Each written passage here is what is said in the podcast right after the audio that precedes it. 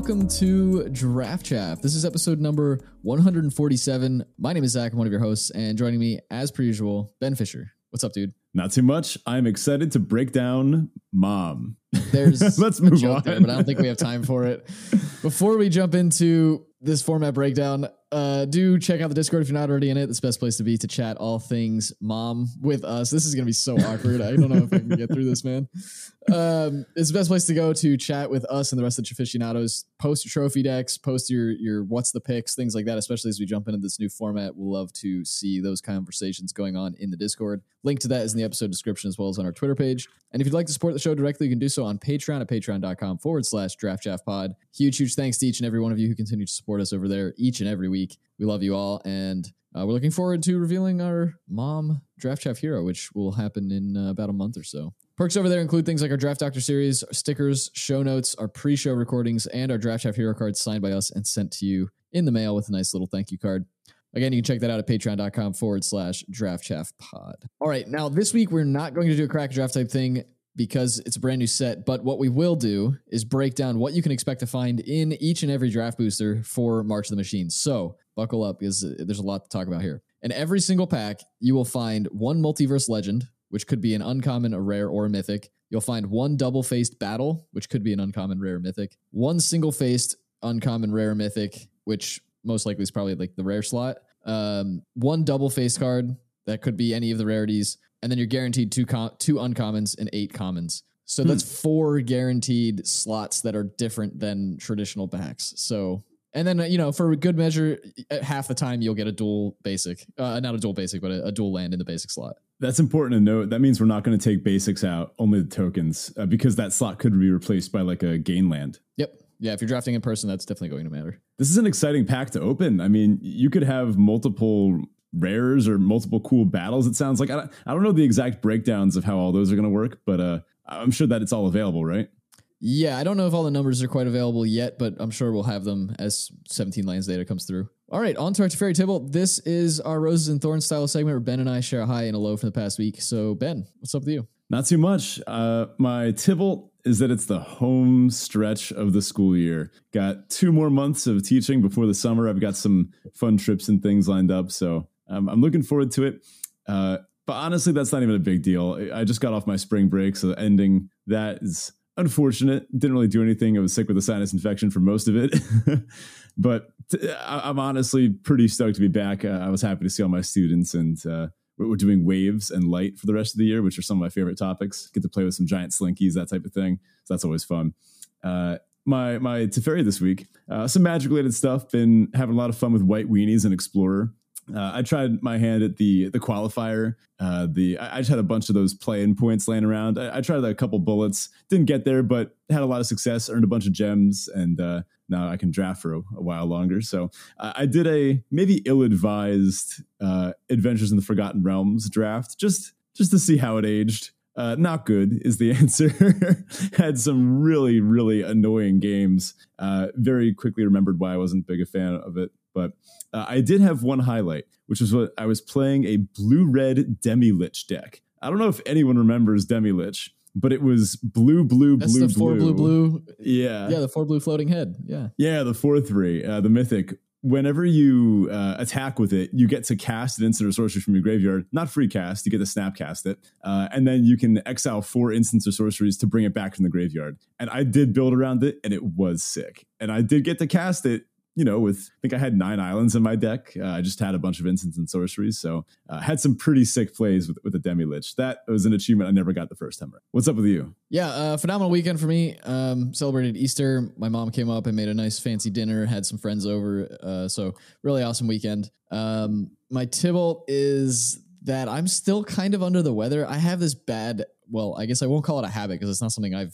formed myself. But my body tends to like I'll get sick mildly and it'll just linger for weeks and weeks and weeks. So I'm still like slightly congested. Uh, and it's just enough to be annoying. It's not enough to actually like keep me awake or or you know stop me from sleeping or any of that kind of stuff. But it's it's annoying. All right, we're gonna skip our listener question of the week because we have a really long episode in front of us, um, and not a ton of time to record it. So we're up against the clock a bit this this time around. But that said, our main topic this week is, of course, the March of the Machine format breakdown. Now, if you're new to our format breakdown styles of show, what we're going to do is walk through each and every mechanic you can expect to find in the set, at least the the main uh, named mechanics for the set, and then any little things here and there that that you should be aware of as you're drafting the format. And then we'll go through each and every color pair and the main vectors that we found in those color pairs and the ones that WotC is advertising as the decks to look out for um, in March of the Machine. So let's just dive into it. Let's start with battles, which is probably the most exciting thing from this new set, an entirely new card type. We don't get this that often, right? The last time this happened was Planeswalkers. I do still, I have this thought in the back of my head that when I see it, it does look an awful lot like an enchantment. I don't know, maybe, I guess they don't really have borders. So yeah, they're pretty design distinct, I guess. Plus, it seems like they're going to do more cool subtypes of them as we, uh, you know, see them printed more and more. So all of the battles in this sub in this set have the subtype of siege. Probably not in the future. Uh, opponents they protect them, right? So when you cast this thing it enters the battlefield, your opponent starts protecting it, but you control it. Uh, you can flip your battle, uh, which is the goal, when you uh, defeat, quote unquote, defeat a siege by either removing all counters from it uh, or dealing enough damage to remove these defense counters. Kind of works like Planeswalker loyalty counters. Uh, it doesn't go to the graveyard; it, it flips uh, when it's defeated. Now, notably, destroying a battle will send it to the graveyard. So if you cast a battle and then try to disenchant it, it's not going to work out the way you want it to. It's just going to kill it instead of flipping it. Uh, to flip it, you got to actually defeat it by removing all the counters or attacking it with damage or burn damage or something like that. Now, uh, you can destroy your opponent's ones, the ones that they cast.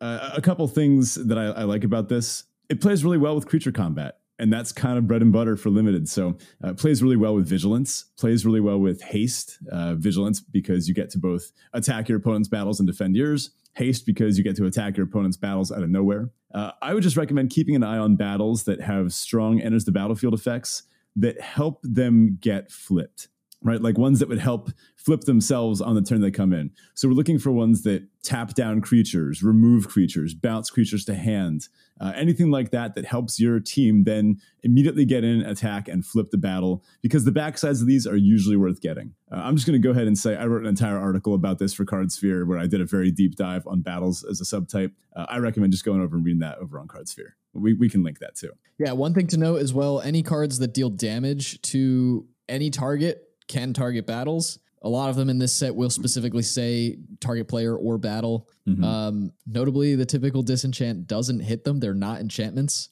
So you need something that targets battles. So keep an eye on that. You know, don't don't sideboard in your disenchants uh, to try to kill your opponent's battle unless it says it targets anything or battle specifically. There is actually a quote unquote disenchant type card in this set. I think it's called Atraxa's Fall. It's like one in the green, uh, destroys an artifact enchantment creature with flying or battle. I'm not even entirely sure if bringing this in against opponent's battles are worth it. Let's say your opponent has like one of the good rare battles. I mean, a lot of the, the strength of that effect is on the ETB. Like, would you ever bring in a disenchant to kill an opponent's saga? Like probably not, right? the window to use it is pretty small, and they usually get a good amount of the value out of it by the time they've, you know, just had it for a term. So I, I don't know where that one falls is going to be interesting. For now, I'm very excited to see how battles play out. Next up, we've got Incubate. This is a new mechanic as well, and functionally works the same. It's one of the ones that has a number associated with it. Um, so I'll read out kind of what the effect does, but note that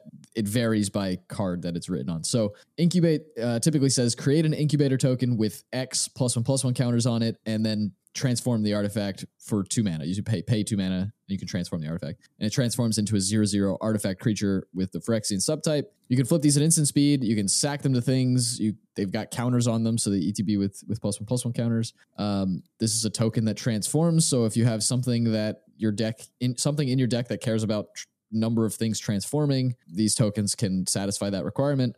Note again that this is something that's tacked on to most creatures. Some, I think there are even some uh, instants and sorceries that have it on there. Yeah, there are. And um, it's something you want to look out for. The artifacts that enter the battlefield are just artifacts, though. They they are just blank artifacts with plus one plus one counters on them. So don't think you're getting a creature right away. You do have to put two extra mana into it to to transform them into a creature. I want to talk about Convoke. So, Convoke says your creatures can outcast the spell. Each creature you tap while casting the spell pays for one generic or one mana of this creature's color. Uh, a note about this: this means that incubate tokens will uh, only ever be paying for colorless. Now, I always also found that reminder text kind of cute. It, it, could have just started with each creature you tap while casting the spell. That that would have been just perfectly fine reminder text. But I always thought saying your creatures can help you.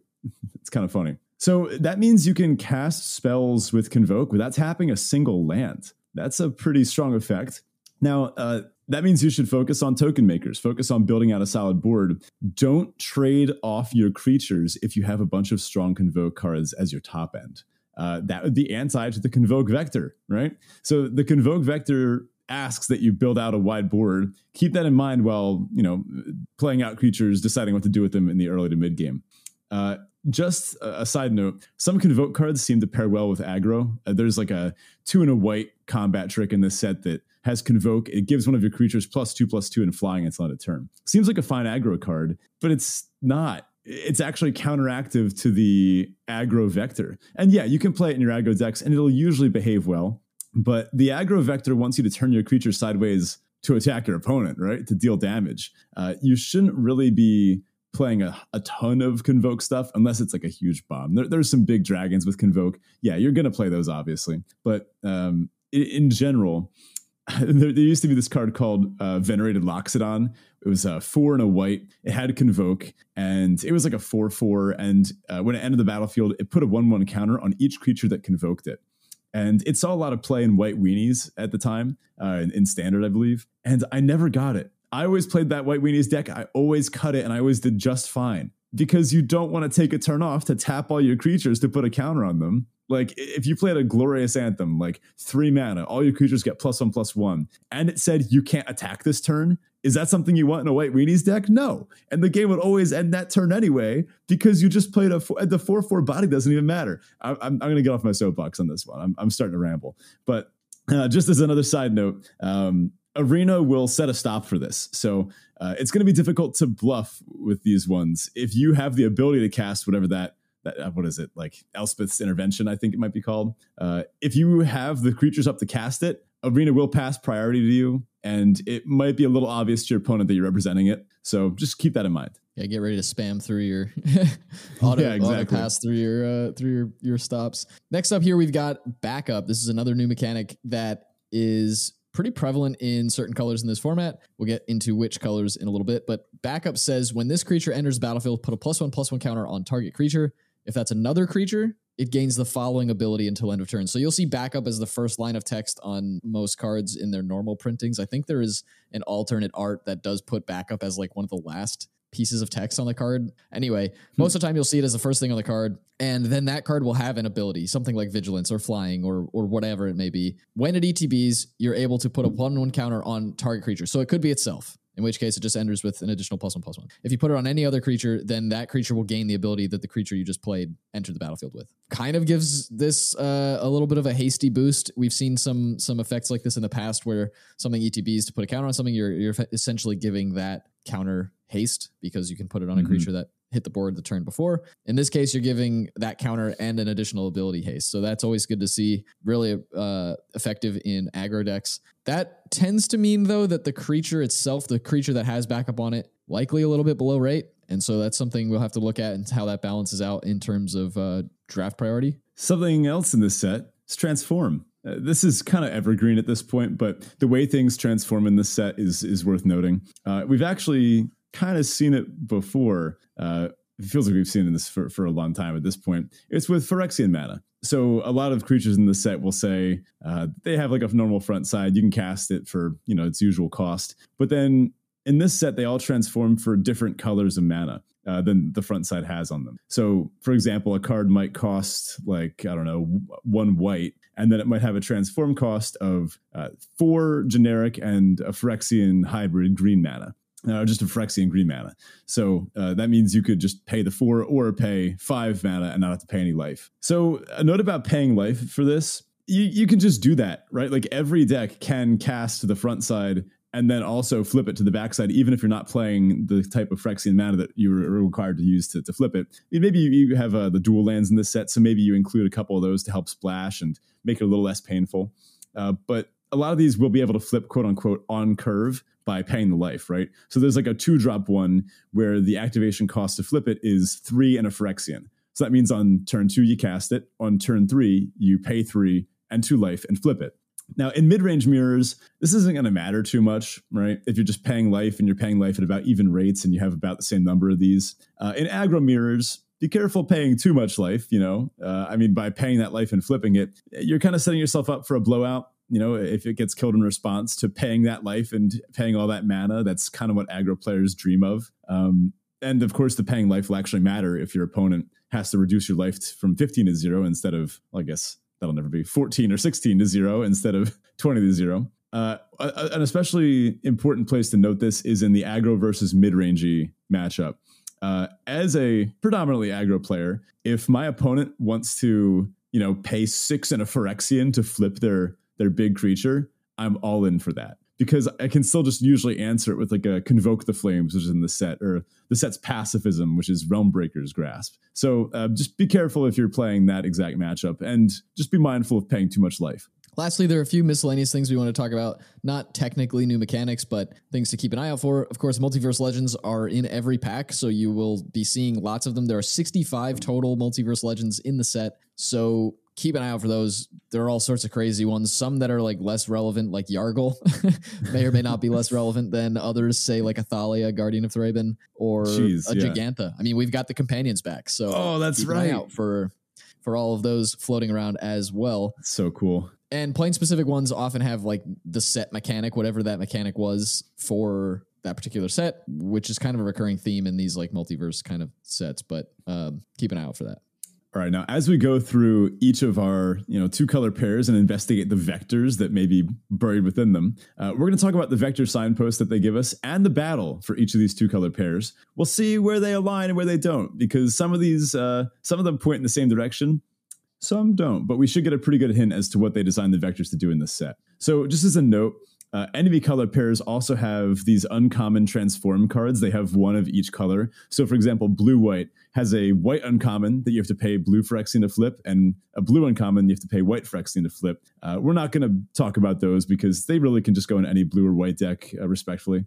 And often they're on vector, but um, you know, who knows? Maybe we're going to wind up with some wacky, like big mana, multicolor, three color, four color decks that involve all these weird splashes. And I don't know. The set is definitely going big mode. We'll, we'll see what happens in the in the end with that. But I'm calling some pretty big multicolor decks. All right, let's dive right into these vectors. So again, we're going to walk through each of the two color uh, archetypes uh, or vectors, as we like to call them, that we've noticed coming kind of popping up through the set. We'll start right off with white blue, which we are dubbing Nighty Night, spelled with K's, of course, because, uh, well, first up, we've got Marshal of Zhalfir. This is white blue for a human knight at uncommon. It's a 2 2. Other knights you control get plus one, plus one, and then has an activated ability of white blue tap. Tap another target creature. That's so yeah, good. okay. Uh, doing the night thing, getting rid of blockers. We're going in the red zone here. So, you know, Ben, you mentioned this is going big mode, this this format. This deck isn't. I mean, this is a two mana two two. It's a lord, and it's tapping down an opponent's stuff. This yeah, this deck wants to attack. Really, really efficient. Um, curving this into a a three drop into a four drop knight. That that's going to be really strong. And honestly, putting a tapper on a lord, have they done that before? It's genius. Yeah, I can't think of one. I maybe the Lord of the Accursed had something similar. I don't. It wasn't a tapper in, uh, per se, but it was a Lord with like an extra ability. I think. That oh yeah, yeah, like a menace ability. Good, good memory. Next up is the battle for this vector, and this one is called Invasion of Xerex. It's two white blue for a, a battle siege at uncommon. And I'll read this off once just so we have the exact wording, but we won't do this for every battle. Uh, but they say, as a siege enters, choose an opponent to protect it. You and others can attack it. When it's defeated, exile it, then cast it transformed. So you do have to cast the thing just in hmm. case. Mm. There, I don't think there are any timing related nonsense in this set, but in other formats, uh, things that stop you from casting stuff at instant speed, looking at you, Teferi, do get in the yeah, way. It can also be countered. That too. That too. But anyway, Invasion of Xerex says when it when it enters the battlefield, return up to one target creature to its owner's hand, and then it has four defense counters which are the things that you're attacking into to uh, to remove. And when those get destroyed, or when you remove those counters in some way, it flips and is recast as Vertex Paladin. This is a, a an Angel Knight star star power toughness. It has flying, and it says Vertex Paladin's power and toughness are each equal to the number of creatures you control. We're going wide. and we're getting rid of blockers. I mean, it's the same same exact thing. You just want a bunch of knights, let your Marshal of Zhalfir pump them up, flip your Vertex Paladin, and uh, now you've got a big flyer to finish out the game. Yeah, no, this is great. I mean, imagine playing a three drop, three power knight. Uh, I guess I wonder if we're about to talk about one of those, but like a three drop, three power knight, uh, and then curving it right into, uh, well, I guess after Marshal of Zhalfir, right? So then it's a 4 4. Then you play Invasion of Xerex on the next turn, uh, bounce their thing that was going to block your 4 4, attack, flip the invasion, and now you've got what? At least a 2 2 flyer. Well, no, a 3 3 at that point, and then it just gets bigger. This, this, is a very clear vector. I don't think there's going to be much room for splashing or other nonsense in blue white. In the line that you just described, it would also be getting punked by the Zal, the Marshal Zhalfir, so it'd really be a four four. That's just oh disgusting. yeah, that's awesome. Now, I would say a four mana unsummon really isn't what you're looking for, but mm, given yeah. right, so you need to be able to capitalize and get this thing dead, like get rid of those counters from the invasion in order to flip it to the Vertex Paladin, or you're really not happy putting this in your deck. Yeah, that's true. If you don't have any creatures on the battlefield, this is just embarrassing. Right pretty bad late game top deck.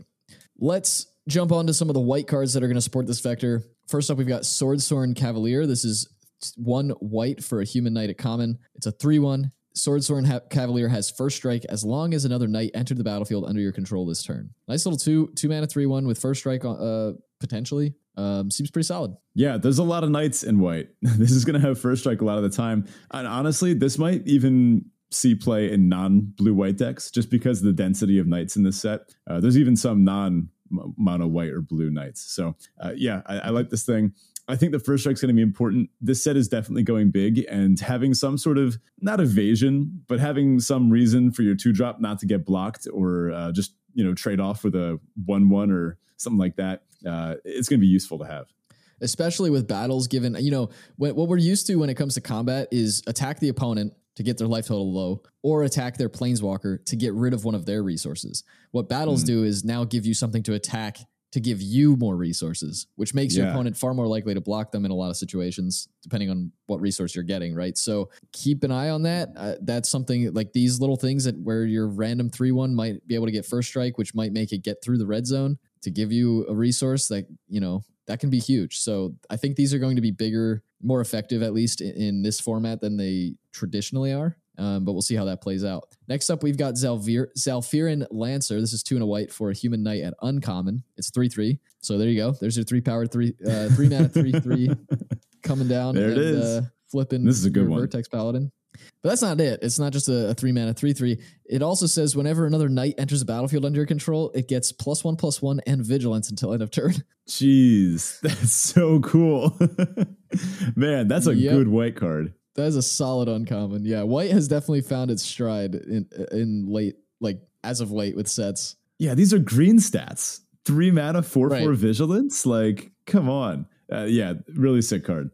So for blue, we have a few pretty solid options as well. There's Xerex Strobe Knight. This is two and a blue for a human knight at uncommon. It's got flying and vigilance, and it's a 2 2. So three mana 2 2, flying vigilance. Okay. Then it hmm. has an activated ability of tap. Create a 2 2 white and blue knight creature token with vigilance. Activate only if you've cast two or more spells this turn. Yeah. That's a build around, but that's really worth doing. I mean, if you activate this once, you got your money's worth, right?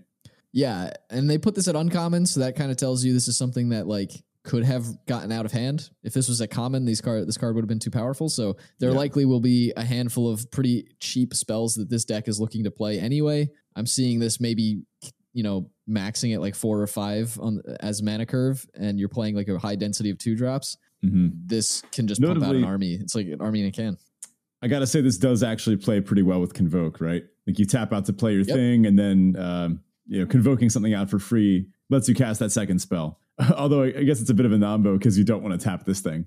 Um, yeah, well, also like too. you could have convoked with this thing. The token that it's generating is like you're netting the. It's oh, except zero, you have to tap right? it to make it. Well, that's what I mean. But you could tap this to make the token, then the token can tap to convoke. So you could have just done so the first turn. You could have done so for the one mana. You know what I mean? Like it's not you're not up a mana if you're using the knight you just generated to convoke because you could have used. Oh, this. oh yeah, yeah. I, I see. Yeah, it, it, feeds itself, is what you're saying. Yeah, I got you. I got you. Right. In a way, in a way though, this is kind of fixing if you are playing a bunch of convoke spells because this is a blue card that then makes a white blue creature. That's actually pretty so, true. Yeah. Anyway, on to our next card here. This is Order of the Mirror. This is one in a blue for a 2 1 at common, Human Knight. And it just has this activate ability, three and a Phyrexian white, transform it, and you can activate that only as a sorcery. And then it transforms into Order of the Alabaster Host. This is a 3 3. And whenever it becomes blocked by a creature, that creature gets minus one, minus one until end of turn. Flanking! They brought back flanking. Man, that's exciting. It's pretty sweet. Um, I love that this is a, a nice little two drop. I mean, a two mana, two one as a common, totally fine, serviceable. It's a knight, which is super relevant in this vector. And then, you know, maybe you draw a couple lands, you don't have anything to do on turn four, flip this, even on three. I mean, you can pay the two life, flip this on three, and now you've got a three three that's going to shrink your opponent's creatures. Yeah, this is a lot harder to block than it looks like. Uh, for example, I mean, you would you would need a three three and a two two to trade with this, and even then, you're risking like a huge blowout from combat tricks or things like that. Like two two twos don't stop this; they, they don't even come close. So, and don't even get me started on X ones. This just makes a mess out of those. So, uh, cool card. And again, with these types of creatures you're mostly just going to flip them when you have the time. Uh, you don't really want to do this on curve, I feel like. I mean, you, you really open yourself up to removal there. Or maybe it is the kind of set where you can do that. It depends how sick the set is, how slow the format is, whether paying that life is a big deal or, or what. But I think it lets you keep hands you might not otherwise not have kept right? You mm. you can you can keep a hand that doesn't have a turn three or four play with this card in your hand because you know I can at least spend my mana if I happen to not draw a better three drop or a better four drop. Yeah, that's true. It's a bit of a mana sink. Now, Blue Black, uh, redeeming rogue ideas because this one feels kind of familiar. Uh, we'll, we'll, see why in a second. So, Halo Forager, one blue black, 3 1 flying fairy rogue at uncommon. Nice art, too. Uh, when it enters the battlefield, you may pay X. When you do, you may cast target instant or sorcery card with mana value X from a graveyard without paying its mana cost. If that spell be put into a graveyard, exile it instead. Hmm. So it's just a better Snapcaster Mage. Is that what you're telling me? I mean, it's not what I'm telling you, but it it basically is that. Yeah. Obviously, it's not an instant speed effect, and uh, uh, it's kind of cool. You can pay and, and get stuff out of your opponent's graveyard. Uh, also, you, you're paying X, it's generic. So, also kind of fixing, you know, if you self mill some stuff that you couldn't cast otherwise or find a way to discard it, uh, that's a little ridiculous. But this is clearly a really strong card. A three mana, three power flyer uh, that gets you card advantage. I mean, there's a four mana black removal spell, just you know, kill something and you make a treasure token. Imagine you're you're up to seven, getting to redo this, or I guess if you already cast it, you only need six. Yeah, you know what I mean. Just getting to buy back a, a good removal spell with this seems great. Definitely. Now, next here, our battle. We've got Invasion of Amonkhet. One blue black, pretty fitting for Amonkhet. Uh, it's a four defense siege when Invasion of Amonkhet enters the battlefield, each player mills three cards, then each opponent discards a card, and you draw a card. This one I'm not as jazzed about. Um, this one does nothing to help get your creatures through. I mean, it draws you a card and makes your opponent discard one, but I don't know. Uh, I'm not really looking for that kind of effect. That that's that's not that great. Also, is that the Scarab God and the Locust God fighting with Hazoret? Yeah. I could have sworn they got. Eh, yeah, I mind. thought the same. Look, all the lore surrounding the Bolas saga, it's all just it, it's so messed up at this point. I couldn't really tell you what was going on. As long as as Hazoret's still cool, I, I like Hazoret. Uh, if you do manage to somehow get your pesky little blue black creatures through, I guess Halo Forager's pretty good at it. Uh, you can flip into Lazotep Convert. It's a zombie. It's a 4 4. You may have Lazotep Convert enter the battlefield as a copy of any creature card in a graveyard, except it's a 4 4 black zombie in addition to its other types you get to eternalize something. How cool is that? That's such a flavor win. Like awesome. Yeah, awesome flavor there. Also, I mean, you did have each player mill three cards, and eh, your opponent knew what was happening here, but they got to discard a card too, so they probably didn't discard a you know huge bomb that you could reanimate. And you're getting it as a four four, but no, th- this is cool. You get to get a four four with some relevant abilities. I mean, there's some cheap life linkers in this set. Uh, you could get a, a pretty good thing. I mean, getting something that has a um, a backup ability means that you get to come in with the backup ability. It sees ETB effects. So really cool stuff. Um, worth flipping, probably worth playing, but I could see this being the type of card that you don't end up playing overall. Now, I, I want to circle back on rogue ideas here. You might remember in in uh, Zendikar Rising, the rogue sub theme was uh, eight or more cards in your graveyard. We actually see some pretty similar stuff in in this one. There, there's a couple cards that have uh, similar themes. Uh, a couple things key off eight or more cards in a graveyard. Uh, not the ones we're going to talk about here, though. So we have Disturbing Conversion. One of the blue, it's an aura, it's an enchantment with flash. It's a common. Enchants a creature, and it says when it enters the battlefield, each player mills two cards. Enchanted creature gets minus X minus O, where X is the number of cards in its controller's graveyard.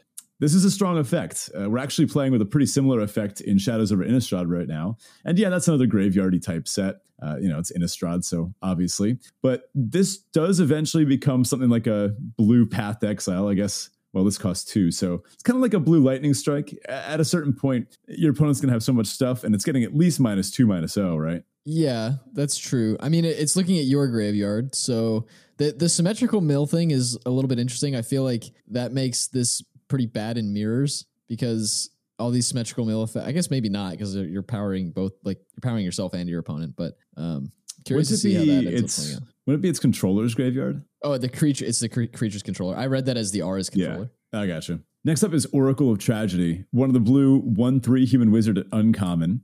When ETBs or dies, choose one. Draw a card, then discard a card, or shuffle up to four target cards with mana value three or greater from your graveyard into your library. What a weird little effect. What's going on there? Yeah, that's pretty strange. Typically, we see these as, as capped at three mana, like you know, like a Luris effect. But you can't take anything that's more than three mana total. Um, this lets you tuck away some pretty big things. It's pretty solid to avoid getting milled out, which is going to be probably pretty important in this deck because it looks like there's a lot of symmetrical mill going on. Yeah, if there's a sweet spider spawning or self mill, dump your whole deck, recast your best stuff over and over again it's going to involve this card, which is the reason I wanted to shout it out. And yeah, these symmetrical mill plans will help you do that. And this does break that symmetrical mill mirror. Uh, I, this this one puzzles me. Honestly, it might be a draft chaff cube inclusion because of the, just how weird it is, and the fact that it does, uh, you know, do a little bit of looting, which our, our our vectors synergize pretty well with. Also, we do have that spider spawning infinite loop deck in the cube, so this also plays pretty well with that. Yeah, this one's a puzzler. Maybe we're missing something here, but you know, it's in the set and it's an uncommon for a reason. So interested to see what happens with this. Now, our black cards to look at, we've got Nezumi Freewheeler, three in a black, three three. It's a Rat Samurai uncommon. It has Menace, and when it enters the battlefield, each player mills three cards. Three mana or four four mana, three three Menace, ETB. Each player mills three. That's a pretty fine rate just by itself, right? Yeah, nothing to get too crazy about, but uh, we're not done. Yeah, uh, you can pay five and a white to transform it at sorcery speed. So again, this is one of those ones you could do on curve, right? You play this on four, then on five, you could potentially get Hideous Fleshwheeler. Man, the name is accurate. I do not want to look at that thing any longer than I have to. Uh, it's a Phyrexian rat with menace. It's a 4 5 now. Uh, when this creature transforms into Hideous Fleshwheeler, you put target permanent card with mana value two or less from a graveyard onto the battlefield under your control. So this thing is attacking on turn five as a 4 5 menace. That's pretty beefy.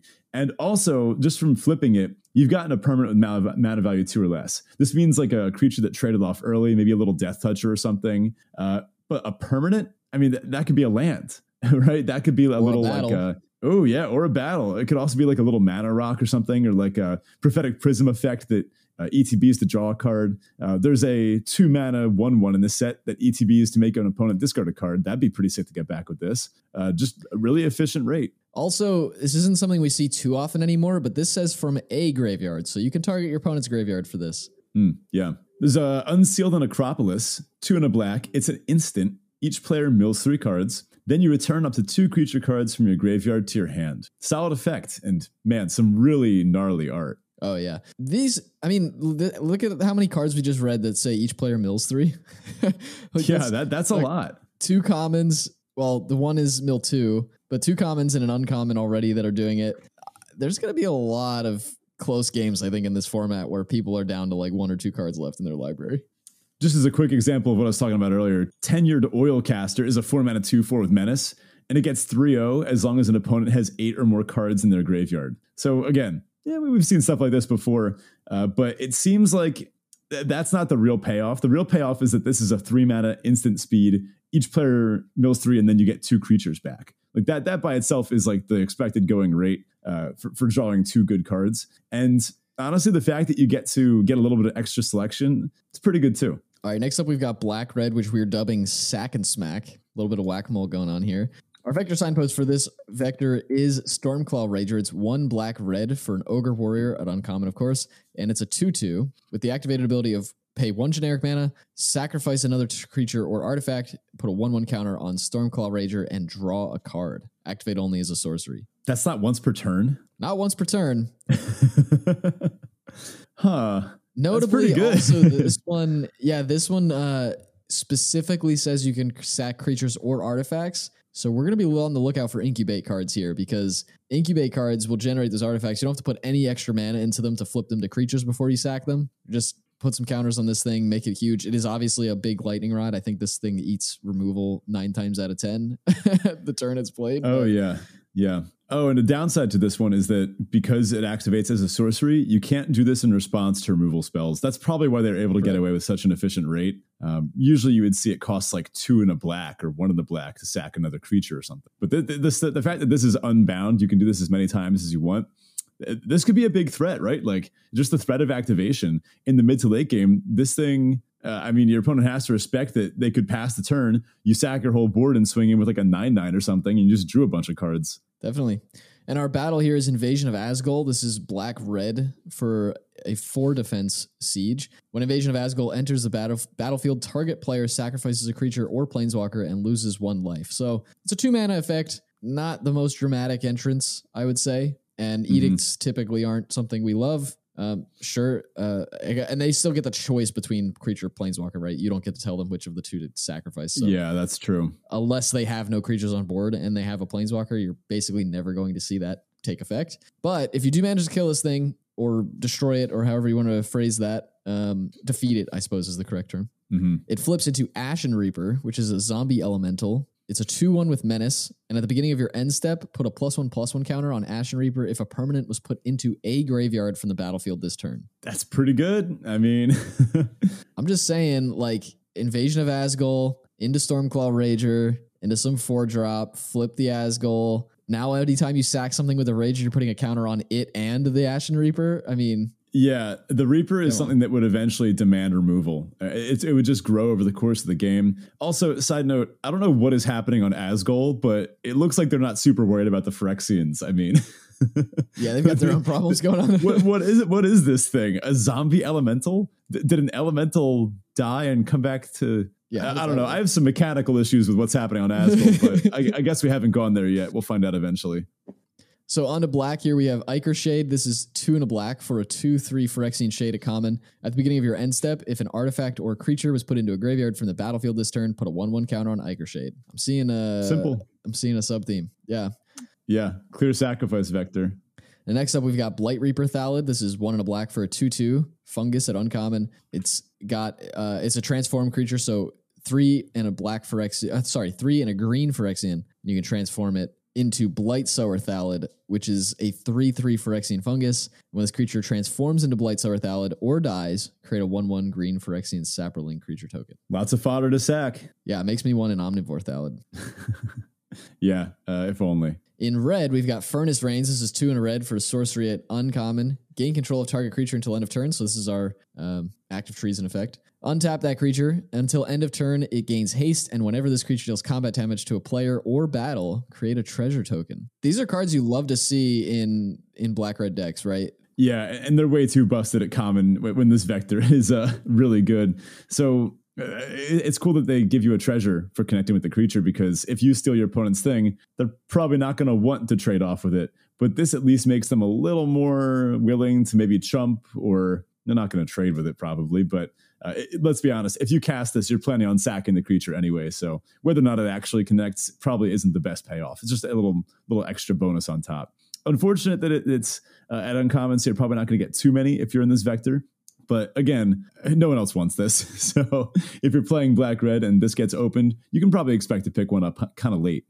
Yeah, next up is Ral's Reinforcements. This is one in a red for sorcery at common. It says create two one one blue and red elemental creature tokens. Now, this might make you think, isn't this a blue red card? Well, not really. I mean, this is a vector that cares about sacking creatures. This is a great rate to get two creatures, two mana to get two creatures that you can sack for extra value on your board. I mean, this is definitely a card that's going to be right at home in this deck. Yeah, imagine sacking both of those to the uh, Stormclaw Rager. Gross. Yeah. Next up, we've got red green. We are going to battle because battle is the name of the game here. We've got rampaging Geoderm as our first vector uncommon. Uh, two red green for a 3 3 dinosaur beast. It has trample and haste. Of course it does. Whenever you attack, so that's not this thing. Whenever you attack, uh, although I guess it has it has haste, so it's probably attacking too. Whatever. Target attacking creature gets plus one plus one until end of turn. Uh, if it's attacking a battle, put a plus one plus one counter on it instead. So at its base, even if there's no battles on the board, this is a four mana four four trample haste. Nice. Yeah, super solid. There's also Invasion of Ergamon as our siege here. Red green. When invasion, oh, I forgot to say the thing. Just costs red green. It has five defense, kind of high. Uh, but when Invasion of Ergamon enters the battlefield, create a treasure token. Then you may discard a card. If you do, draw a card. Yeah, okay. That's some good value in a two drop. Yeah, a little bit of filtering. I mean, it is kind of card disadvantage because if you never manage to flip this, it just sits on the board. You kind of turned a card into a treasure and then you got to filter a little bit. I don't know. You really need to flip this for it to be worth anything. Notice, uh, I'll just I'll throw in there too, just to say on rampaging geoderm is something we didn't highlight. You get the counter even if it doesn't connect with the battle. It just needs to be attacking a battle to get the counter. So that's something like geoderm could get big enough that the trample damage just ends up flipping this thing like naturally. That's true. You almost you almost kind of want to have like a, a 20 defense battle just sitting on uh, the opponent's side that you could kind of just leave as an emblem to keep pumping things the geoderm counter ability, right? Yeah. Yeah, that's kind of funny. I mean, this does have five, so it is higher, a little harder to hit down than some of the other ones, like blue blacks we saw was lower. Anyway, the backside of, the, of this battle is Truga Cliffcharger. It's a 3 4 trample, and when it enters the battlefield, you may discard a card. If you do, search your library for a land or battle card, reveal it, put it in your hand, then shuffle. That's cool. Uh, you could just chain yeah. invasions of Ergamon together. Yeah, nice little battle tutor. I like it. Yeah, that's sweet. Uh, I don't know why you'd really want a land at that point in the game. I don't know. At that point, you're probably on like three or four or five mana anyway. Maybe if you're going really big, a bit of a strange I mean, it doesn't fetch there. Basics. I feel like you want the battle. Oh yeah, it does grab It could any, any land. land. So you may want you may have like a utility land sitting in your library that you want to cash in for something. Who knows? Or maybe you didn't draft any yeah. battles. yeah, it's true. It's like a failsafe. Um, go get like your dual land for emergency fixing or that type of thing. All right, it's just an extra upside. Uh, I think the red green deck is going to win multiple battles, but something I'm not sure of is what kind of slots these take. Probably somewhere in the non creature enchantment slot because you can't really treat like th- these are creatures.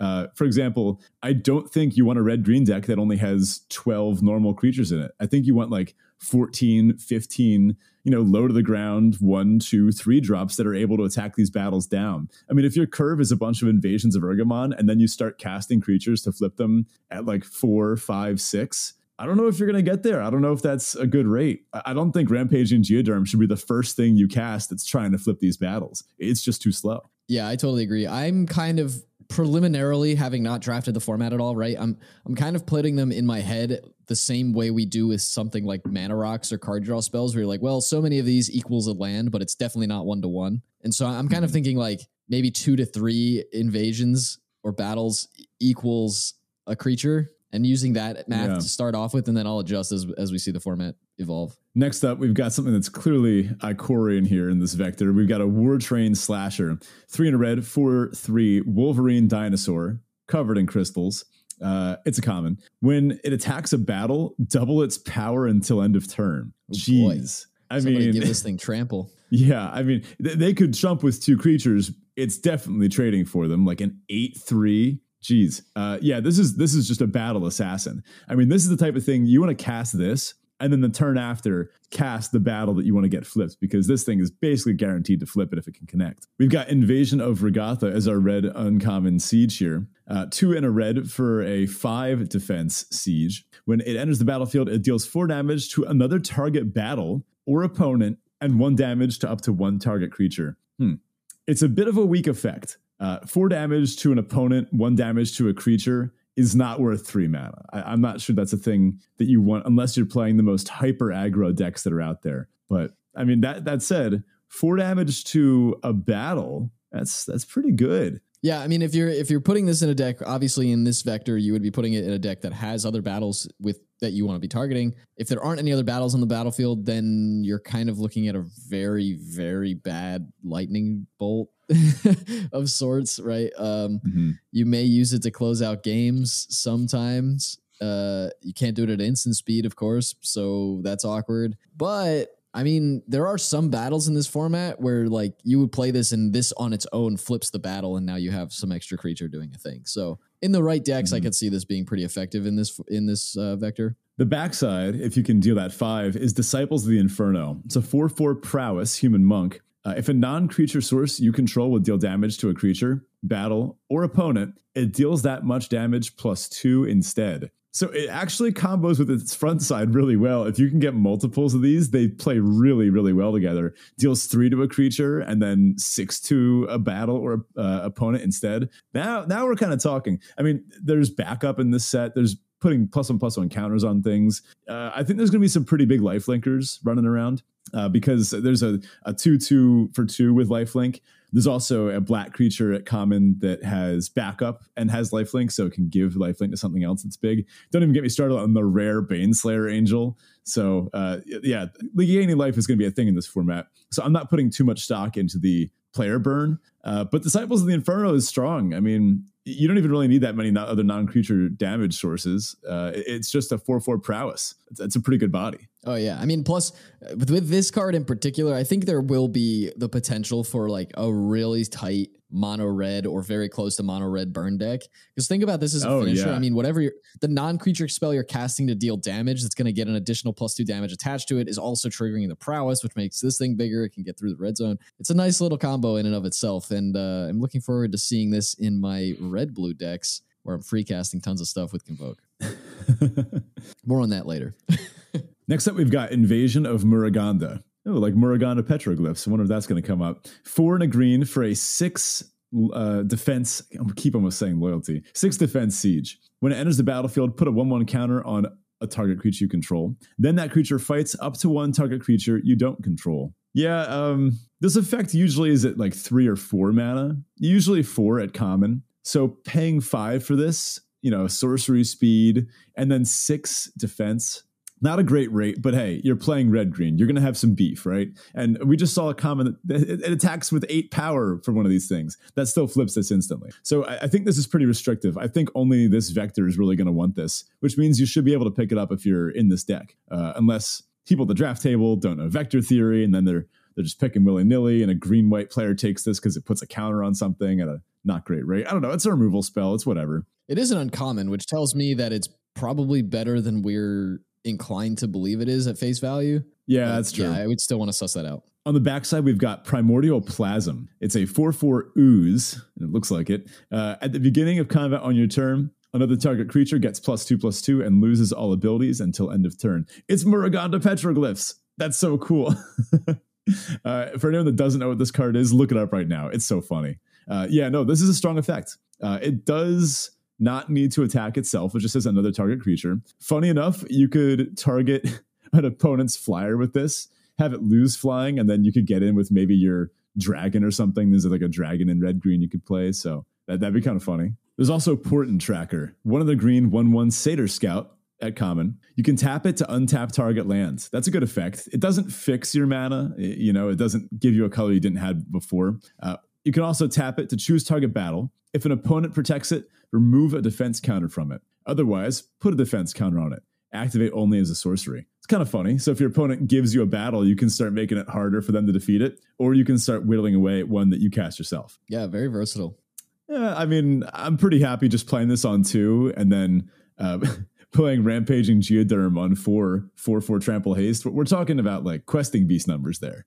Yeah, it's just an interesting little card because it gives you like so many options, right? Like you can use this just for the ramp effect on its own and ignore the battle thing. But then you can like later in the game where you don't need the ramp, you can just start ticking down or ticking up battles. I, th- I think it's a pretty nice little. You know, we, we're always talking about like mana dorks that have some extra value as the game ticks on later on, and this is one that that that'll serve that purpose.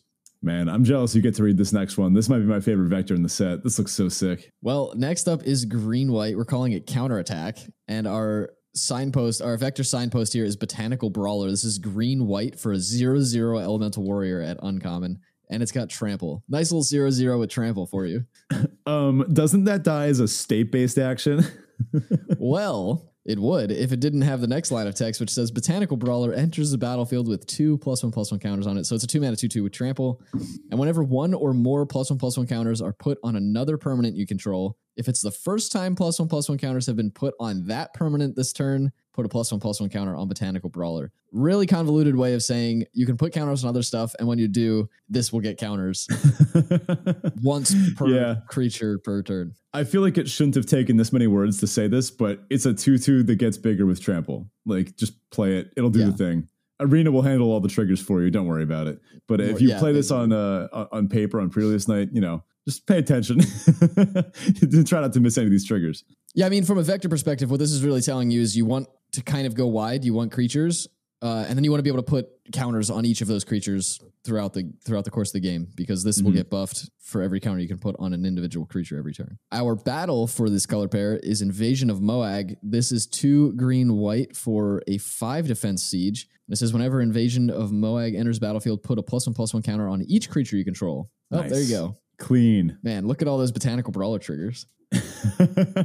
that is a disgusting combo. Uh, yeah, this is the kind of thing you want to use as your top end, right? You go one drop, botanical brawler, three drop, invasion, awesome rate, and then if you curve it like that, you can really just attack with your board and probably flip it right away. This is one of the few battles so far that I'm like very excited to just play as the battle. Like I almost don't even care about flipping this thing. If you build, put this in the right deck, like you're getting so much value out of the front part of the card. I think you'll be pretty happy with the backside too. Well, the backside is Bloomwielder Dryads, which is a 3 3 Dryad. It has Ward 2, and at the beginning of your end step, put a 1 1 counter on target creature you control. Yeah, that's pretty good.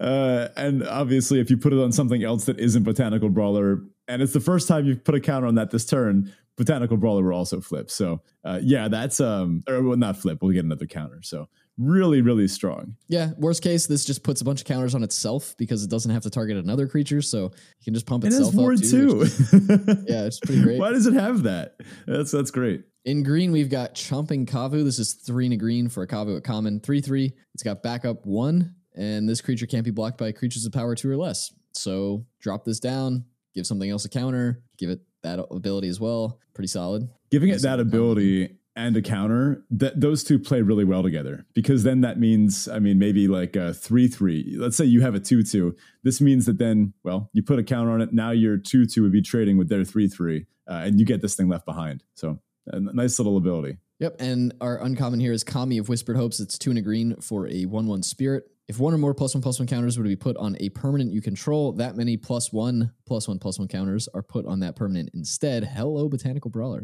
and it also has the ability of tap, add X man of any one color, where X is Kami of Whispered Hope's power. Yeah, clearly really strong. I gotta say, green white is going to be fighting over this because uh, a lot of the green stuff involves plus one plus one counters. Incubate is going to be pretty good with this too, uh, getting an additional one one counter. It does say on a permanent you control, not just a creature, so plays well with incubate as well. Uh, yeah, strong effect. Hmm. Uh, bad news for Nashi in the flavor text. Nashi knelt reverently before the kami and envisioned his family reunited. Hmm. Let's wait for Flavor Town to dig into that one, but sorry, sorry, Nashi.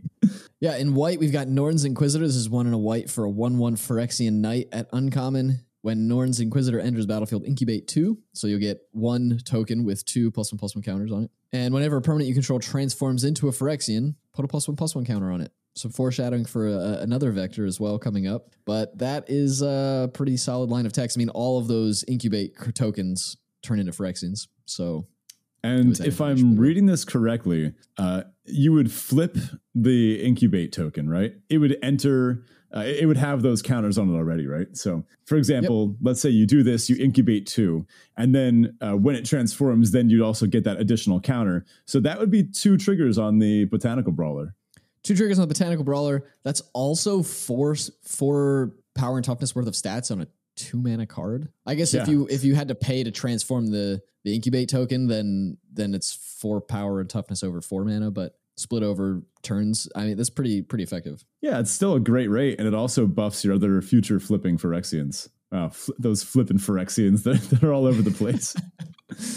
Next up, we've got Sigiled Sentinel. This is two and a white for a human knight at common. It's got backup one. It's a two two, and it has vigilance. So nice little three mana two two vigilance. Throw a, throw a counter at something, give that vigilance. This will be great in the blue white decks as well. now we're on to black white. I had a different vector name for this, but I'm just going to delete that and go with flipping Phyrexians instead because that's so much funnier. Uh, so we've got Sculpted Perfection as our vector uncommon here. Uh, two white black. It's an enchantment. Interesting. When it enters the battlefield, incubate two. And again, that's uh, you make an incubator token, two one one counters on it. You can pay two to transform this artifact. Enters as a zero zero. Uh, you can transform it instant speed if you want to. Uh, Phyrexians you control get plus one plus one. That's an anthem. We we got just an anthem. And what's really cool about this is that this is an anthem that's going to be very difficult to kill. There's actually a cycle of enchantments like this in this set where they enter the battlefield, incubate, and then have a static effect. There's one we'll see later that uh, like gives all your Phyrexians reach or vigilance or other things. So uh, these are hard things to to uh, to remove. These almost remind me of the way slivers play out. Uh, the fact that it's kind of like that. a yeah, right. Uh, maybe it's just the art on this one because they do look an awful lot like slivers in that that art. But the way these work, I mean, this means that all future incubate tokens are just going to have this this buff. Uh, unless you're bringing in enchantment removal, that's really a pain to play against. Yeah, that said, this is a four mana do nothing if you have nothing else on the battlefield. Like it's going to take your turn to flip the, the incubate token, presumably after you've cast this. So it doesn't affect the board really the turn you play it, unless you have ways to deal with do something with the incubate token that turn. Yeah, good point. I will say incubate reminds me a little bit of foretell, uh, and, and, foretell played out pretty well, right? The fact that you would pay a little bit early. Uh, let's take like Sarulf's Packmate or something, right? You pay two mana on turn two, uh, which is I guess kind of like what you would do if you cast that Norn's Inquisitor, right? The two mana one one incubate two.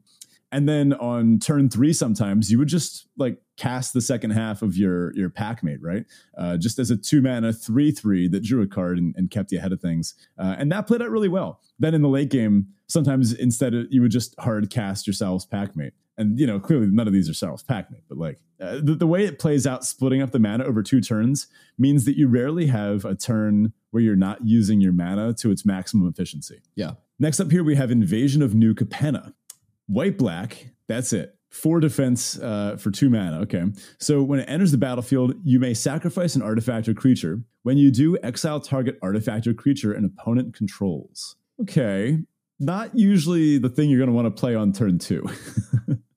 yeah. This is rarely going to A, have the support like you you like i mean you you maybe have a creature very rarely will you have an artifact on on turn one i don't know that you'll ever really see that mm-hmm. And then on top of that, like how often does your opponent have a, an artifact or creature by that point that you want to get rid of? N- yeah. No, all of that is a May. So this could literally be two mana do nothing if you so desire. That said, what are we getting mm. out of it? I mean, it's a four a four toughness uh, a four defense battle? Like, what do we get out of this when we when we defeat the battle? Well, you get a holy frazzle cannon. Duh. what were you expecting?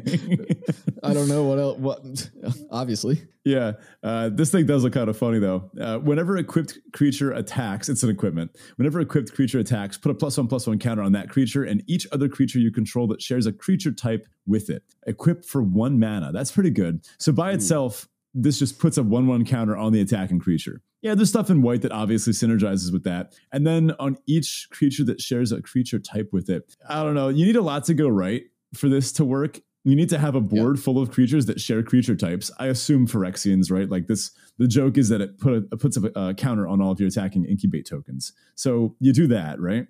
you have this whole board full of Phyrexians. You you need to be able to attack with all of them. I mean, if your opponent has like a four four out, and you have a bunch of like two two and three three incubate tokens and you have this it's like oh boy went to all that work. Oh, oh okay okay okay never mind that's actually pretty it's just point. it's just the equipped creature that needs to attack. The rest yeah, of them Can so it's almost like oh good point so it's almost like you could sacrifice one of them for the good of the rest maybe cash in its uh its counters to spread about uh, the rest of them. I don't know I'm, I'm just not sold on this um the front side isn't great. The back side isn't great. Uh, none of these really play super well with the incubate stuff. Uh, might be a little bit of a trap. I don't know. I feel like I'll be okay with, with this. Then again, in the late game, it does guarantee a trade, right? You sack your worst thing, um, get their best thing. It almost seems like you're going to play for, for the front side more than anything else, and as like a late game removal spell maybe look for a sacrifice fodder or things to play with it. Yeah, I, I guess you could kind of see this as more of a late game card where you actually don't mind top decking this. Maybe you sack one of your incubators, your incubate tokens that you've never flipped, and then mm. when this thing finally does die. I mean, the the fact that it, you can't just turn it like flip it on whenever you want. You've got to start throwing stuff in the red zone in the late game makes me nervous that this will ever actually flip and then be relevant. But yeah, I think this is one of the battles that you pretty much just leave on the like let your opponent protect it. You don't bother attacking it. You just use it for the the two mana O ring effect essentially and move on with your life. Yeah, uh, maybe there's a hidden black white knights deck. Right, those knights can ETB to make tokens. So maybe the joke is you could like sack a token, uh, then flip it and do some kind of cool black. I don't know. There's some weird vector stuff going on here. It doesn't seem to be super in line with the Phyrexian flipping Phyrexians incubate game plan. So let's put a pin in this one and see how it plays out. But I suspect it's not going to be great. These two don't seem to be pointable in the same direction. Well, here's some that do go pretty well in the Phyrexian vector. Uh, how about Phyrexian Censor?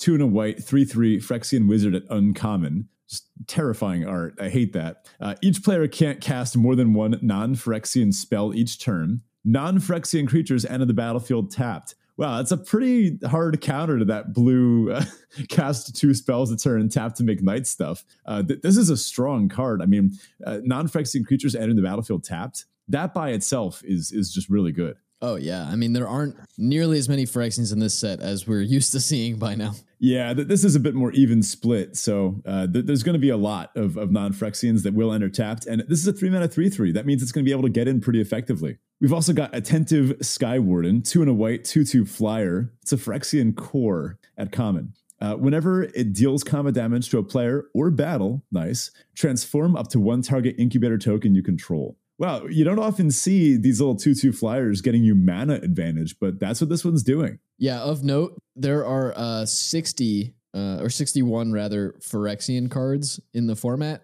across all rarities, including the ones that you need to transform to become Phyrexians. Interesting. Uh, I've got one here that I think you're going to like. Are you familiar with uh, Etched Familiar? Don't even go there, man. Oh my gosh, I was so so upset. What have they done to my boy? This uh Filigree Familiar is one of my favorite cards for such a long time. What have they done to him? Well, uh, as Chami, the curio vendor, says, no refunds. the flavor text on um, the first one, uh, and for those that don't know, this is a Phyrexianized version of a precious little Phyrexian fox, uh, or not Phyrexian at the time, but a precious little fox construct from uh, Kaladesh. Uh, and and the the vendor was saying, "Oh yeah, get one for everyone in your family. Everyone's gonna love it." Uh, looks like it got got by the Phyrexian. So Etched Familiar is two and a black, three two Phyrexian Fox. It's an artifact creature at common. When it dies, each opponent loses two life, and you gain two life. This is a pretty good rate. Uh, I, I, would. I, there was a time when I would look at this and say, "What does it matter?" You know, uh, it's just it's not going to do anything. But at a certain point, this does kind of act like a siege rhino. Like this has that aristocrat style thing where uh, when they're at low life totals, they can't keep taking damage from it, but they also can't kill it. You know, like if they do that at some point, when you have this in play and your opponent is at two life, you feel like you've already won. You know, the, the things you need to answer to that point are really strong. And having a common with that type of ability is is worth having around. I will say Filigree Familiar is better than this. So, I mean, Norn can take her whole completed perfection thing and and shove off. yeah, that's true. This one doesn't even draw a card. You know, what's it good for? Uh, how about a combo with it? Compleated Huntmaster. Two in a black, two, three, Phyrexian Elf Warrior at uncommon. You can pay one, tap, sacrifice another creature or artifact to incubate three. That's it. Three mana, two, three, pay one, sack a thing, incubate three. This is a little inefficient because you do have to pay three mana overall, but this is pay three mana, turn any of your things into a Phyrexian. Now, this actually plays really well with a couple vectors. This plays really well with the black red sack vector, right? Uh, this plays really well with green black, which we're going to see soon, has uh, some ways of making tokens and um, getting uh, stuff back from the graveyard to sack over and over again and looping. Uh, I like it here in in uh, white black too, though, because this turns everything into Phyrexians. maybe you had like a, a, little body that you had like a good ETB effect, maybe like a backup creature that put its counter on something else and now it's just a little uh, like an understated body for its mana cost. Sack it to the Huntmaster, re-upgrade it, comes in with more counters, triggers all your counter stuff that you have laying around from white, and now it's a Phyrexian. All right, next up here we've got Black Green, which we're dubbing Incubator Encabulator. I hope at least one listener gets that reference. I get it now. Our vec- yeah, our vector signpost here is Elvish Vatkeeper. This is one black green for a Phyrexian Elf at uncommon. It's a 3 3, and when it ETBs, incubate two. And then it has an activated ability of just five generic mana, no Phyrexian mana here. transform target incubator token you control, double the number of plus one plus one counters on it. Sweet. Yeah, that sounds like a nice little package. I mean, by itself, three mana, three three, get a two mana, uh, get a get an artifact with two plus one plus one counters on it. Later, if you just want to dump some mana into this thing, you can flip that and make it a four four. Guaranteed four four for five later in the game is probably not irrelevant, and it's a relevant creature type. Yeah, I like that this almost has a kicker ability to it. Uh, except it's like a kicker that you can always do later. Uh, it's almost like a three mana three three that could also be a five mana three three and a two two. Uh, except you know you just have to wait a little bit. Uh, plus, this transform ability doesn't just work on the one that it, it brings in. Like obviously, this Right. incubate two would flip into a four four. If you have an incubate four laying around, then this flips it into an eight eight. That's really cool. Yeah, and also this is reusable, right? This isn't a one-time effect. So if you have other incubator tokens, you can just do this every turn for the foreseeable future, assuming you have other incubator tokens Would lying it around. flip I mean, five mana is into not. the into the like the sack form? Uh, How does that work? no, it's no longer an incubator token. Once it flips, it becomes a Phyrexian token. Oh, okay. So you wouldn't be able to target that one. But I'm saying if you had like three or four incubator tokens on the battlefield, oh, yeah, yeah, yeah. this will let you just transform each of them. Yeah, I mean, definitely a sweet. mana sink. Like you're gonna want a lot of mana to to do this. I'm noticing a recurring trend here. Uh, I wrote an article about this a while back, and I think it was it might have been Sam Black that wrote like a pivotal piece on a similar topic ages ago. Uh, whether your cards, uh, their vectors point towards big games or small games, and like that's slang for uh, a big game involves making tons of land drops, drawing extra cards, lots of two for ones. The two for ones resulting in you having card advantage. Whereas uh, voting for like a small game, if your cards are like angling, their vectors point towards a small game, uh, it's like making your opponent discard cards, sacrificing your own things to uh, gain tempo advantage.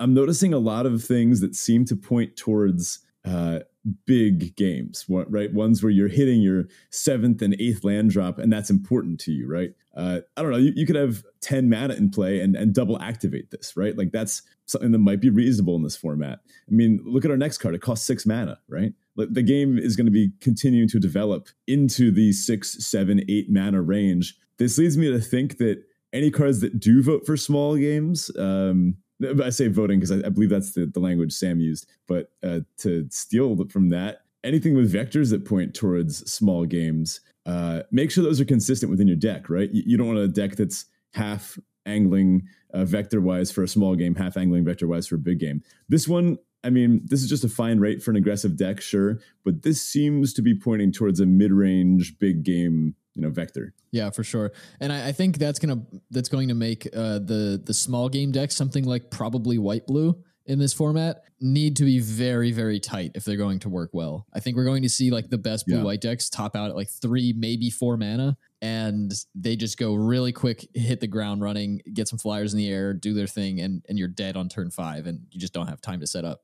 I think if those if those decks waffle at all, they just yeah they won't have a chance. Hmm Classic mid range versus aggro matchup. Yeah, and this also tells me seeing so many cards in this format with big activated costs to them. I mean, a lot of these are five plus four, maybe four or five plus mana to activate Yeah. all these abilities we've seen. That probably tells me we won't have quite as much card draw in this format because that is just something that you have to spend your mana on. You don't need to draw cards to uh, to use your mana effectively. But we'll keep an eye on that as we go through the full spoiler and uh, actually seeing how things play out in the format. But as you alluded to, our next card here is Invasion of Lorwyn. This is four black green for a five defense siege at uncommon, and it says when Invasion of Lorwyn enters the battlefield, destroy target non-elf creature an opponent controls with power X or less, where X is the number of lands you control. So presumably, this hits the battlefield, you kill something with six or less power. Probably. Yeah. That's basically anything. Yeah, especially in limited. I mean, that 99% of the time you're you're let's just kill whatever you want.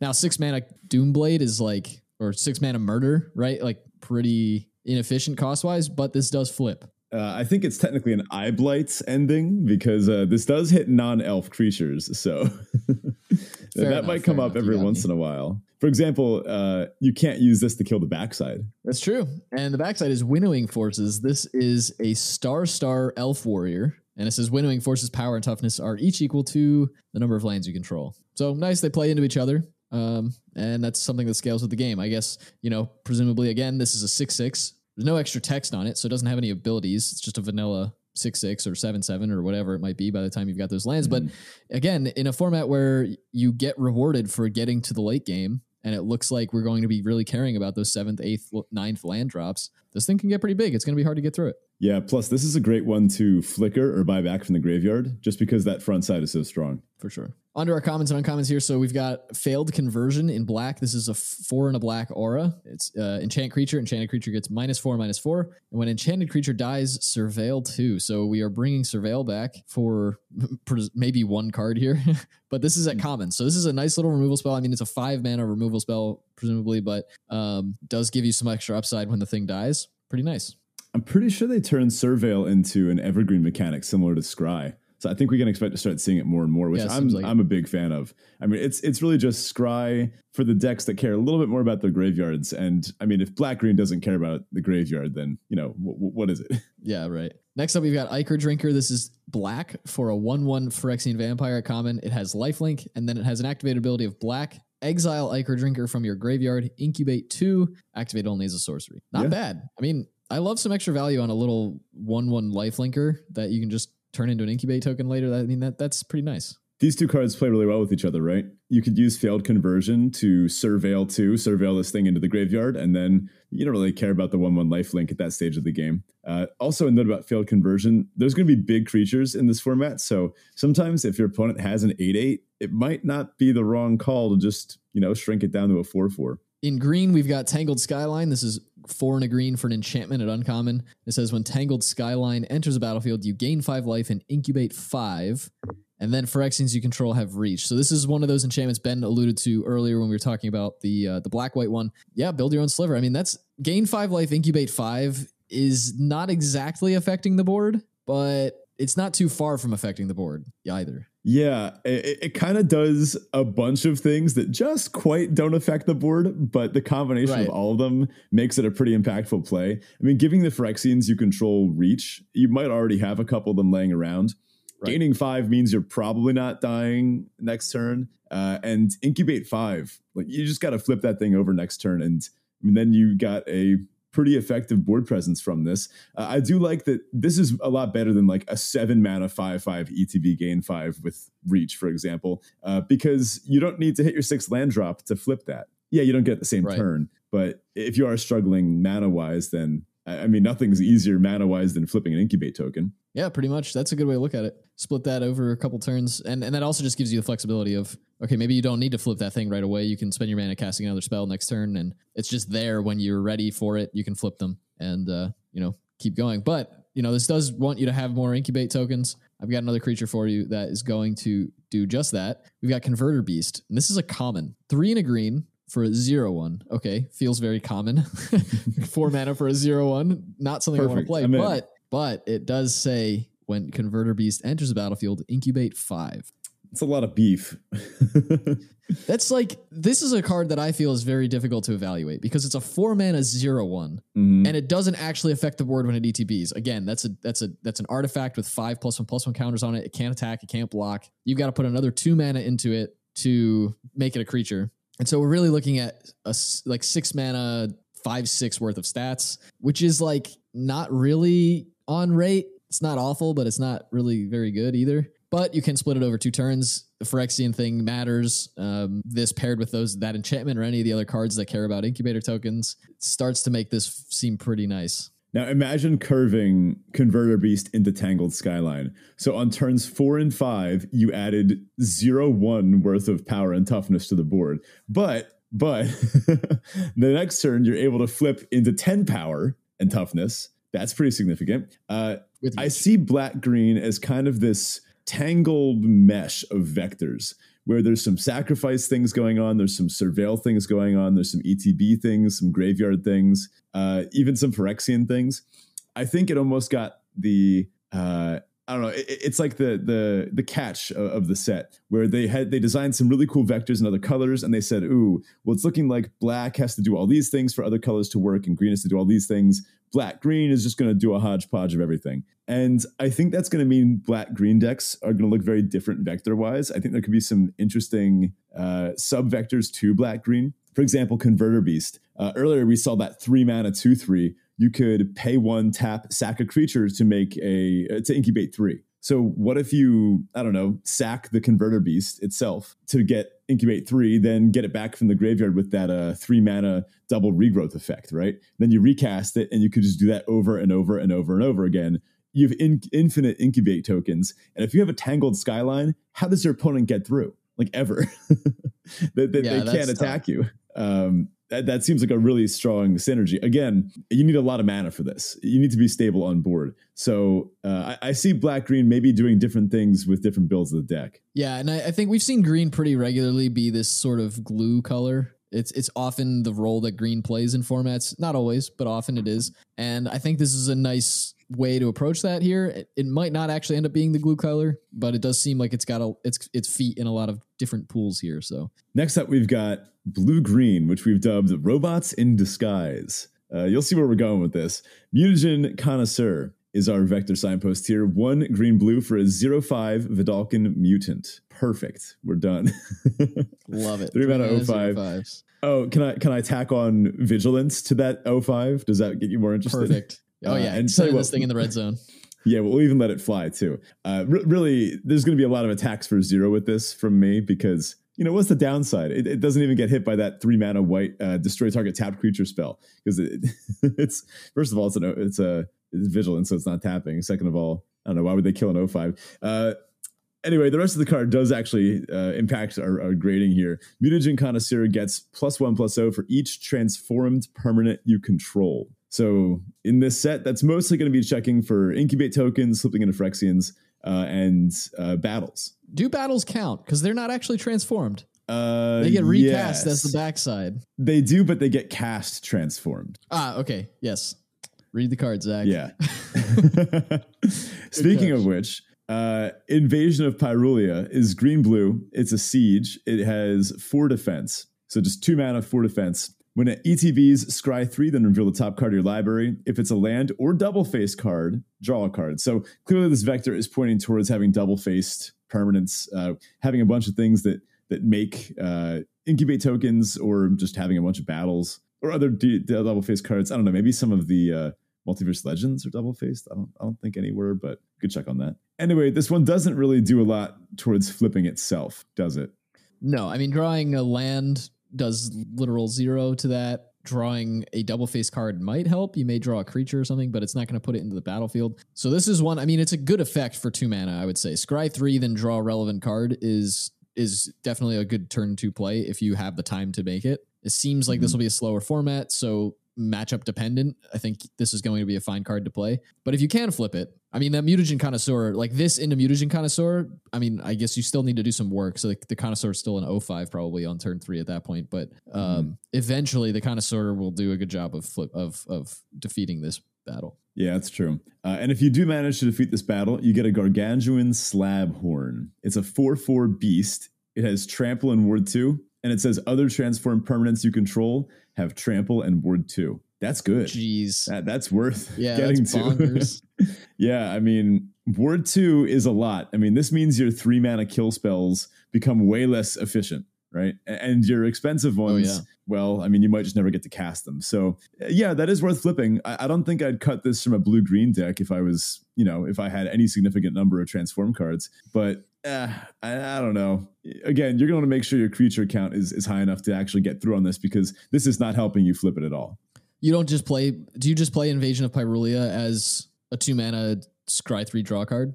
That's pretty close. I mean, you're playing blue green. Your your spell count's usually pretty low. You really want some beefy creatures. Uh, I guess you probably just play it. But if you had like a lot of good removal spells, then and and not a lot of good transform cards, I could see cutting this. Eh, it is only four. I don't know. This is one of those those hairline ones that we're gonna need to play with battles for a little bit to really understand uh, the context on this one. So in green here we have overgrown pest. This is a banger. This is two in a green. It's a two two pest at common. Uh, when overgrown pest ETBs, look at the top five cards of your library. That's a lot. You can reveal a land or a DFC from among them and put that card into your hand. Rest go on the bottom in a random order. So you just go get a land as your as your failsafe, or a double face card like a battle or well, I guess it's really just mostly battles. Yeah. Uh, well, the, there are the Phyrexian transform cards too. Right. Yeah. I mean, look, Contagious Vorrac was a great card. This Yeah. is just better, probably. Maybe not. I mean, you don't get the optionality of of gaining the life or whatever, but uh, it draws you a relevant card when you need it. So I think this will do Yeah, Vorrac fine. was a three three. This thing's a two two. I don't know. I, I think I like that. Vorrac was, was kind of pushed. This one, uh, solid thing. You're never cutting this from a green deck, I don't think. And our uncommon here uh, along this vector is Herbology Instructor. One of the green for one three tree folk druid. Uh, when it enters the battlefield, you gain three life. That's a good little roadblock. I mean, that's going to shut Oh, yeah. down an aggressive red white deck and give you plenty of time uh, if you're trying to do one of these uh, big game things. Uh, then you could pay six and a Phyrexian black. Now, yeah, this is a, a Phyrexian black. I did include this in blue green here though, because first of all, when it gains three life, it already kind of spotted you that that two life for uh, paying uh, plus an additional. So really, any any deck, especially the big green decks, going to play this, and I think it's especially good in blue green uh, because then you can transform it, activate it as a sorcery. It flips into Malady Invoker. It's a Phyrexian tree folk. It's a three three.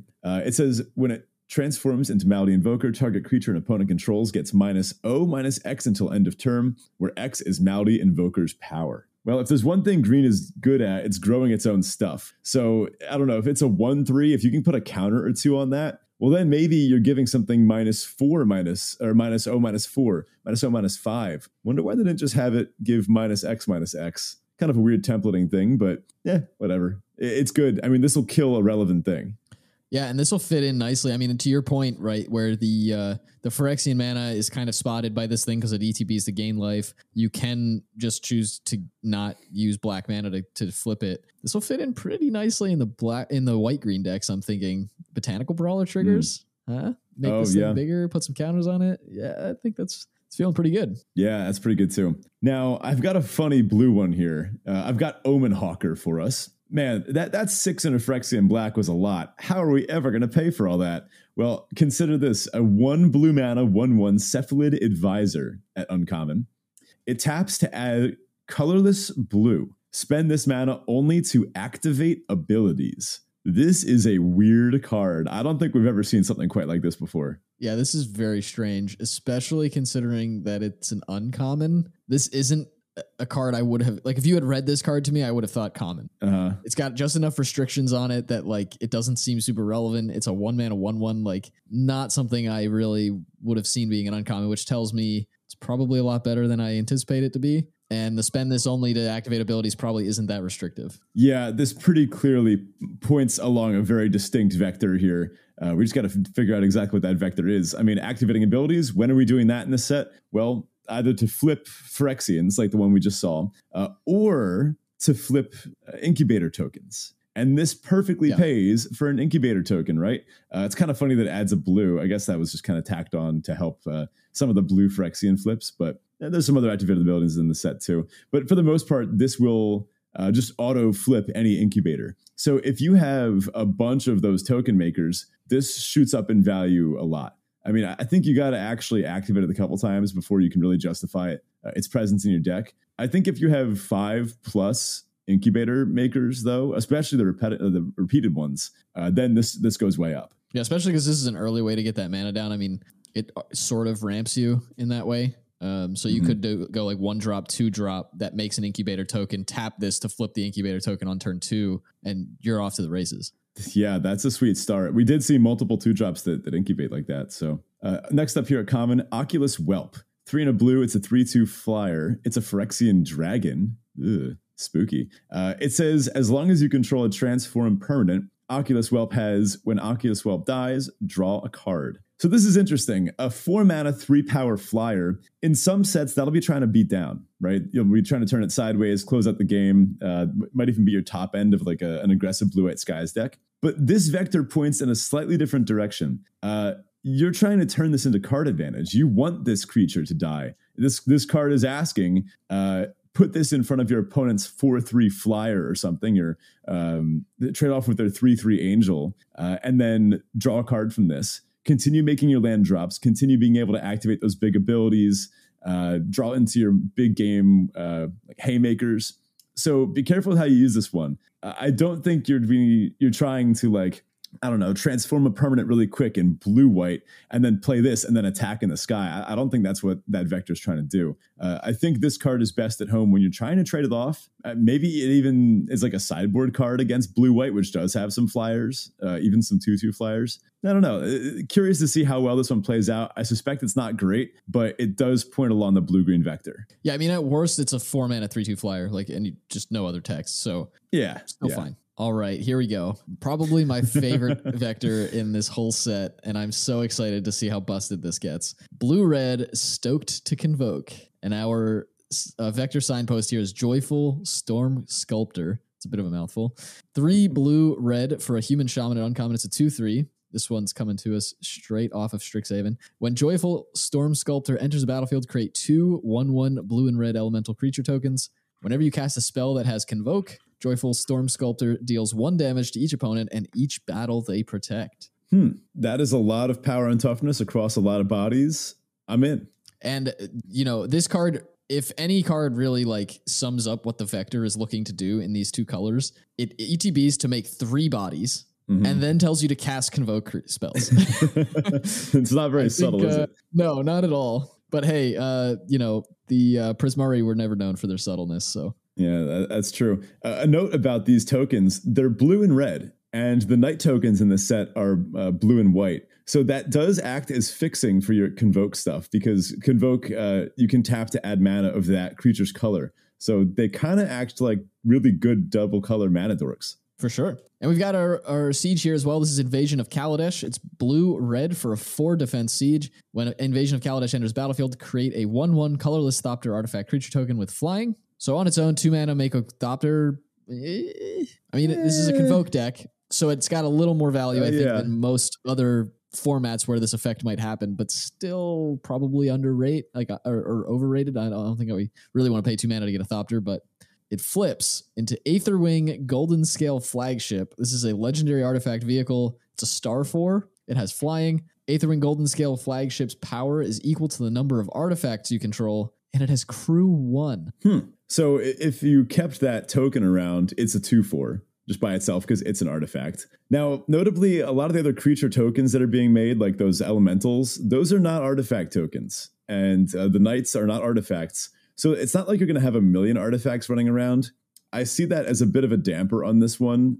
I think some black or uh, some blue red decks just might not even play this if you don't have enough other artifacts. There are some you can play and some that are even you know part of the colors but uh, i'm not super stoked about the artifact nature of this. Uh, yeah i don't think it's the most the, the most on vector card for this particular deck. I do think we might be able to find a very weird niche version of the blue red deck that goes in on incubator tokens but doesn't care about flipping them just to keep the artifacts oh, around Oh, interesting and then you can kind of do some wacky shenanigans now i don't know off the top of my head how many cards in these colors care about artifacts. This may just be a one off or something similar, but mm-hmm. something to look out for. We may be able to get some weird blue red deck that cares about incubate. Yeah, that's true. Uh, I, I, see incubate mostly falling with the Abzan colors, but who knows? Right. That that could definitely happen. here. I mean, we've seen blue cards that that incubate. I think red might be doing the least incubating in the set. We, we could check on that, but I don't know. Uh, yeah, with, with, enough incubators, this clearly does get really good. So for blue, we've got Preening Champion. This is two and a blue for a Bird Knight at common. It's a 2 2 flyer. And when Preening Champion enters the battlefield, create a 1 1 blue and red elemental creature token. These are nice. going to be a premium in this deck. These little commons mm-hmm. that just ETB to make an extra body or two bodies or whatever it ends up being, I think are going to be really, really hard to get your hands on if, if if there are other drafters drafting this deck in your in your pod. Yeah, uh, any any way to make multiple creatures at once is what you want to be doing while you're convoking. Uh, also, this one is a knight, so you're gonna have to fight the knight's deck for it. But you know, it shouldn't be too hard to get one of these. Yeah, three mana two two flyer is just a card that those decks will probably want in as like the twenty third, twenty second card in their decks. So um, yeah, probably will have to fight them. Just think about all the good blue and white three mana cards that we saw, like that three three vigilance and there's a three three uh, backup with vigilance. I, I, bet this deck will be able to pick up copies of this if it needs it. Yeah. Also, I just did a quick check uh, because I was curious about it. There are a total of four blue incubate cards mm-hmm. and a total of three red incubate cards. Uh, one of the blue yeah. ones is a rare, so not looking great then. Yeah, not so much. Uh, the rest are in Abzan colors, of course. but anyway, our next blue card here is Artistic Refusal. This is four blue blue for an instant at uncommon. It has Convoke, and it says choose one or both. Counter target spell, draw two cards, then discard a card. Hmm. That's cute. Six mana counter. I like that. Or yeah, zero this mana counter spell and draw two cards. All right, yeah, that's true. At its best, this is nuts. Like when you draw two real things and pitch a land off this, you're gonna feel like you really got away with something. and counter your opponent's bomb at the same time because you could just do both. Like that is just nuts. But then again, in modern limited, how often do you have six creatures on the battlefield? You're probably gonna need to pay some real mana for this, or it's gonna happen like in the middle of a ridiculous board stall. That'll happen every once in a while. Yeah, but I think you're you're actually not unhappy to play this card in your deck if you can reliably cast it for two or three mana. Mm, yeah, I agree. In red, we've got Shivan Branch Burner. This is five red red for a dragon at uncommon. It's a 4 4. It has Convoke and it has Flying and Haste. Now, this is an Nice. interesting card. It's I love it, but it's an interesting card, right? Because it's got haste, which kind of implies that you're trying to be aggressive with this thing, which also implies that your other creatures probably want to attack. And they can't do that if they're convoking. So a little bit of tension there, I think. But uh I don't know. I mean, zero mana, four four flyer haste. I sure, why not? Yeah, I mean, I see this as coming down when your opponent has they've just managed to stabilize the ground just enough, but they're at three life, and you got them down low enough from your aggressive beatdowns, and then you say, "All right, well, instead of tapping on my creatures to attack this turn, I'm just going to slam a four-four flyer haste. Good luck, opponent." Yeah, and again, this is not one that you're really ever going to reliably cast for zero mana. Probably more likely to cast this for four, maybe three. Yeah. But still, I mean, even at four, this is a great card. Oh yeah, imagine that curve out, right? Like just like one drop, two drop, three drop, bam. Oh, disgusting. And often it won't it won't even be that hard, right? Because let's say, you know, you missed your one drop. Well, you play a two drop and then you play a preening champion and you still have three creatures to go with the Yeah, the yeah. on four. So well, there are some other cards in the set that that will help you out with that sort of thing. And one of them is Ral's Reinforcements. This is a common. It's a sorcery. It's cost one in a red, and it just says create two one one blue and red elemental creature tokens. Nice. There you go. Two mana, two creatures, looking good. Next up, we are requesting backup. Our final vector here in red white. We've got Mirror Shield Hoplite as our first one. Uh, we've got a red white 2 2 human soldier with vigilance. Two mana 2 2 vigilance. Solid start. Uh, whenever a creature you control becomes the target of a backup ability, copy that ability. You may choose new targets for the copy. This ability triggers only once each turn. That's nice. Uh, so your backup stuff just affects two creatures. This automatically is adding an additional counter no matter what, right? Because you're copying the ability. Uh, so a couple ways you could use this. It doesn't have to be on this. You could use other creatures, but you could put a counter on this and the creature that you know had backup in the first place. So uh, kind of get to put it on itself and something else, or it could spread it amongst two other creatures. Nice. We've got Invasion of Kylem, two red white, five defense. Okay. When it enters the battlefield, up to two target creatures each get plus two plus O and gain vigilance and haste. Okay. Until end of turn. Um, this is a fancy pump spell. I don't I don't think this one's as good as the rest. Yeah, I mean, uh, it gives me heroic reinforcement vibes, but it's not nearly as good as heroic reinforcements.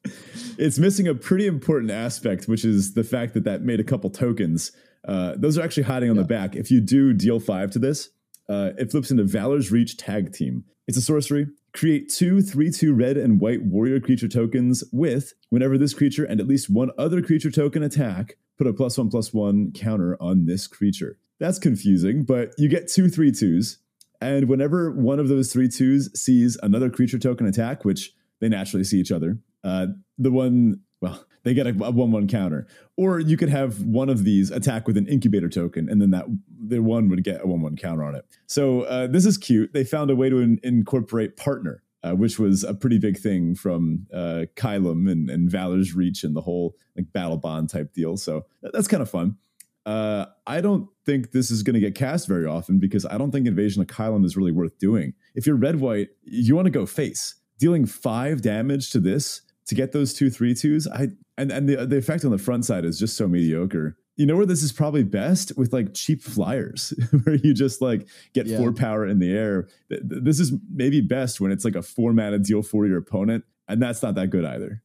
yeah, this is a weird one. It's got a lot of tension with the the the vector of red white, I would say, and Mhm. I don't know whether to think that red white's going to be the aggressor or blue white's going to be the aggressor. I mean, they both are probably variations of aggressive decks, but um, I mean, copying those backup abilities will get pretty nasty. So I don't know. Invasion of Kylem, I could maybe see as a top end as like, okay, this is how we win the game, but it doesn't give anything trample. So it, yeah, I don't know. Probably just not a card I'm interested in playing very often in these decks. Yeah, I'm probably gonna try it, but look, I, I played an awful lot of red white beatdown and limited. This this doesn't really seem like the kind of thing a red white beatdown deck's gonna want. I don't know. We'll see. Let's talk about Karsus Depth Guard. Two and a red for a 4 3 Viashino Warrior. Already off to a great start. This is common. Uh oh, it's got Defender. That, that's a problem. that's not good.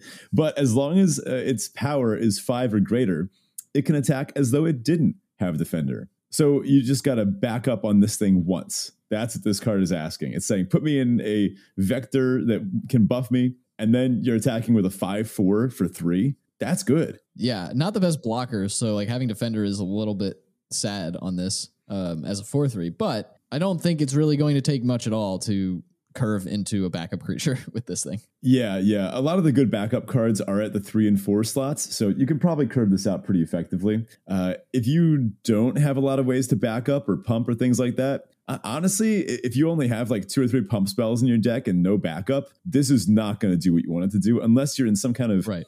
I don't know, like go big. Maybe like a red green deck that wants to slam these like six, seven, eight mana spells could play this as kind of like a mid rangey card against an even more aggressive red white deck because this does trade up, right? Like five mana four fours uh, get annoyed by this, but uh, you really do want to be attacking with it. Uh, I would say play this if you have a million backup abilities. But then again, if you're playing a bunch of good backup three drops, you'll probably just cut this and play the backup three drops instead, right?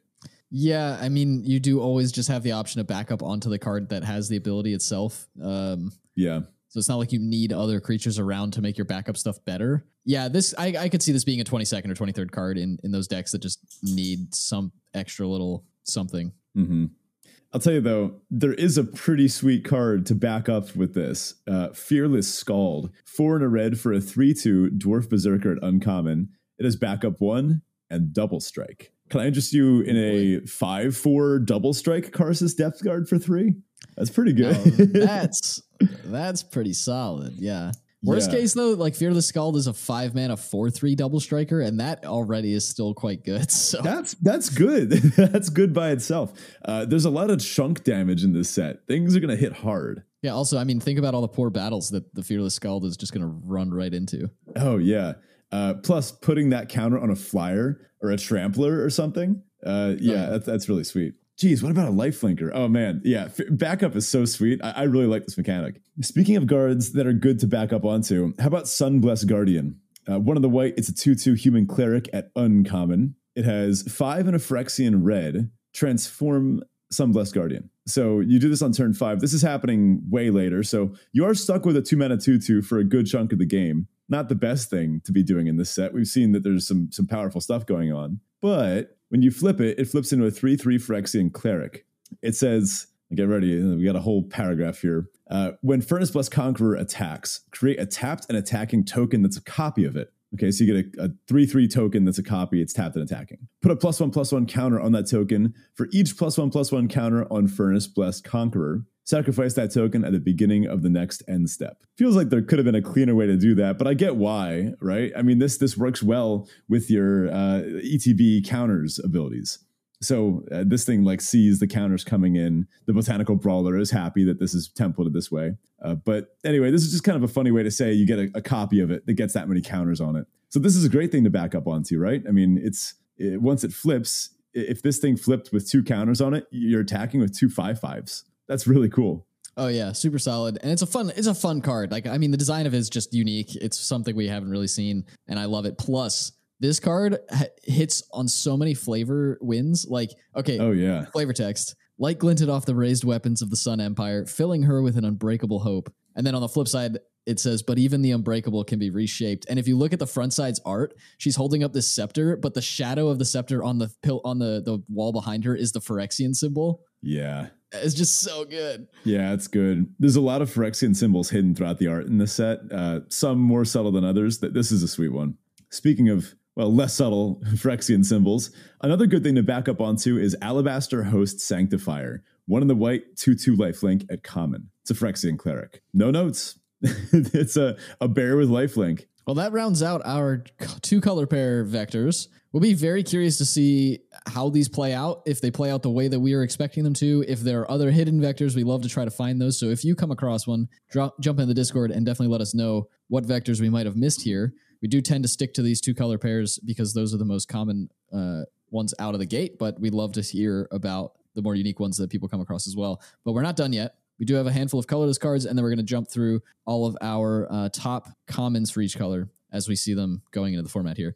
So first off, in, in colorless, we've got Skittering Surveyor. This is back. We got a nice little reprint here. Three mana, one, two, construct at common. It's an artifact creature. When it enters the battlefield, you may search your library for a basic land card, reveal it, put it into your hand, then shuffle. Good card. You know that this helps you yeah. hit your land drops. Uh, it helps fix your mana. If you're doing some sort of you know three color, four color big deck, you're gonna want one or two of these. And just seeing this little guy in a set with with uh, common gain lands, uh, dual lands, uh, I have I have very good hopes for what this set is to be like. It's looking like a sweet format. Yeah, next up we've got Flywheel Racer. This is two mana for a 3 2 vehicle at common. It has vigilance. It has an activate ability of tap, add one mana of any color, activate only if Flywheel Racer is a creature, and it has crew one. So this is a weird card to me. Okay, really weird, weird card. It's a two mana 3 2 with vigilance, which tells me this thing needs to attack. It's got crew one, and then it's got this mana dork thing. So it's kind of playing two roles. Luckily, the vigilance makes it so that it can be the aggressor, and then it can also be a mana dork in main phase two. But two mana artifact or two mana vehicle with crew one is really the hot spot. Like that's where you want to be with vehicles. Mm-hmm. Yeah, this is a weird little card. Yeah, your opponent could just trade off with it, right? Like the Phyrexian Cleric, we just saw the 2 2 bear. Yeah. Maybe if they don't want you fixing your mana, they just like stick that in front of this. But uh, yeah, yeah, I feel like people aren't really going to want to trade with this because it looks like junk. but uh, it, it really is a card that's going to sit on the battlefield and you don't have to attack with it, right? It kind of turns one of your creatures into a functional mana dork, right? Maybe one that wasn't before. So, for example, again, um, the, the Alabaster Host Sanctifier. If you have that and this thing out, you could crew this with the Sanctifier uh, and then tap this for mana. Yeah, at that point, you spent an additional card to turn one of your things into a mana dork, but that is fixing. This feels like it's going to be desperation fixing, though. I feel like maybe if you didn't get there with your dual lands and your skittering surveyors, maybe this is the backup plan. I don't know. We've never seen a card quite like this before. I'm thinking it's probably not going to be great, but it is fixing if you need it. Yeah, and I can see. I mean, there are a bunch of cards in different archetypes here that are that are creating one ones, just random vanilla one ones. I could see c- caching, quote unquote, cashing those in to kind of speed up your game plan a little bit by crewing this thing to just use it as a dork. Um, mm. And then in some decks, a three mana, a two mana, three two vigilance is something you'll want. Definitely a weird card. I'm curious to see what the 17 land state on this thing is by the end of the format. Yeah, same. And then lastly, here just a, another colorless card we wanted to highlight: Urn of Godfire. This is a one mana artifact at common. It has two activated abilities. The first of which is pay two mana, add one mana of any color. So note that this is not ramping you; it is costly filtering. Mm-hmm. And then the second ability is six. Uh, you pay six colorless or generic mana, tap it, sacrifice Urn of Godfire, destroy target creature or enchantment. So again, this is one that does not hit battles. Yeah, huh. it's a very expensive, clunky removal, but we've seen a couple ways to get, you know, like low mana value permanents back from the graveyard. This could have a home in some vectors, but again, this this looks like junk to me. Yep. Of course, uh, technically colorless. We also have lands. There are dual lands at common. These are our traditional gain lands, right? So the ETB gain a life, they enter tapped, and then they tap for one of two colors. So look out for those. They show up in roughly half, uh, not roughly, they show up in 50% of of packs, right? So the, there's a 50% chance they take the basic land slot. So keep an eye out on those. Not guaranteed one per pack. All right, so let's run through some top commons. These are uh, commons that we expect to have a pretty high games played win rate on 17 lands by the end of the format. I thought it'd be fun to go through and take a look at how we did last time. Uh, we haven't done this before, but uh, let's just run through. We expected Planar Disruption, Charge of the Mites, and Flensing Raptor to be the top three games played uh, win rates uh, on 17 lands. Happy to say we got uh, well none of these correct. Uh, it was actually Crawling Chorus, Indoctrination Attendant, and Basilica Shepherd that came out as the highest games played win rate. I will say though, Planar Disruption was number four. and Flensing Raptor was number five. So I, I want to give us like a half star for, for those two, which adds up to a full star. Uh, we did okay with that. Now, I have some spicy picks for our top comments for white here. Realmbreaker's Grasp, I think, is an easy one. This is one of the white. It's an aura, enchant artifact or creature. Uh, enchanted permanent can't attack or block. Its activated abilities can't be activated unless they're mana abilities. This set is huge. People are going to be paying a billion mana to flip one thing into another. Uh, how would you like to answer one card and like nine or 10 mana dumped into it for one card and two mana? That, that is exactly what I want to do. Yeah, for sure. We also have, I think, a, a, spicy pick, Angelic Intervention. This is one of the white. It's an instant. Target creature or planeswalker you control gains protection from colorless or from the color of your choice until end of turn. If it's a creature, put a plus one plus one counter on it. Uh, we have seen a card similar to this before. It was a huge overperformer. It's a couple sets ago, and it was an aggressive set. I believe it was an M21 where we saw this effect, but this just auto wins a combat. Plus, with the one one counter synergy, uh, I think every white deck is going to want to play at least a copy or two of this. It's just going to be the best white combat trick in the set for sure. Uh, I can see it, you know, crawling into the top couple commons. And again, a bit of a spicy pick. Alabaster Host Intercessor. Five and a white for a 3 4 Phyrexian Samurai at common. When it ETBs, exile target creature an opponent controls until it leaves the battlefield, and it has plane cycling 2 that's nuts. It's a common fiend hunter. It's a common like a oblivion ring creature. Like we we never get this at common. We've never got one of these at common before. Sure, it costs six, right? So you play this exile their five drop, but the fact that it has plane cycling too means that there's never a bad time to draw this. Uh, I don't know what Phyrexian uh, or what Alabaster Host the Intercessor's data is going to look like for how often it's plane cycled uh, and how often that contributes to winning games. But I have a feeling it's going to be one of the white commons you want most. Interesting. I think that's a hot take. I'm not sure I agree with you about it being quite that good, but I agree that, you know, a six mana three four that has a super relevant ETB, not the worst thing in the world. And then that plane cycling really just lets you play this for almost nothing. I mean, any card we see with cycling in any format just makes it that much easier to play. And sure, this isn't literal cycling, like it, it's only only plane cycling. But yeah, I mean, it's it's a relevant ability that lets you kind of get away with keeping a hand with a six drop in it. Okay, hear me out. Imagine your opponent just transformed a five counter incubator, and you see this in your hand. How do you feel? No, sure. I mean, the upside, like the the ceiling is great. The floor is also not very low. So like it's a good card. I'm just not I'm not sure that the average uh the average effectiveness or efficacy of this card is going to be such that it's in the top three white commons. I'm seeing we'll this see. as maybe four or five, but yeah. Though to be fair, I don't have something off the top of my head that I say that I would say is better than it. Just looking at the white commons. So yeah, yeah, maybe it's going to be that like four mana two two the ETBs to make a two two. I don't know. Maybe we'll eat our words on this. All right, on to blue. And um, well, when it comes to all will be one, we didn't quite do as poorly in blue as we did in white. Uh, we had Mesmerizing Dose, Experimental Augury, and Malcator's Watcher as the top blue commons. We got Watcher right. Yeah, uh, who would have thought that Chrome Prowler and Eye of Malcator, the weird 4 4 flash thing, uh, would have been good? I mean, those two actually play well together. And I guess the best blue decks were the artifact decks in this past set. Malcator's Watcher was a big part of that too. Mesmerizing Dose just didn't really matter. And Experimental Augury was just kind of spinning its wheels. So it makes sense why those didn't wind up as top commons.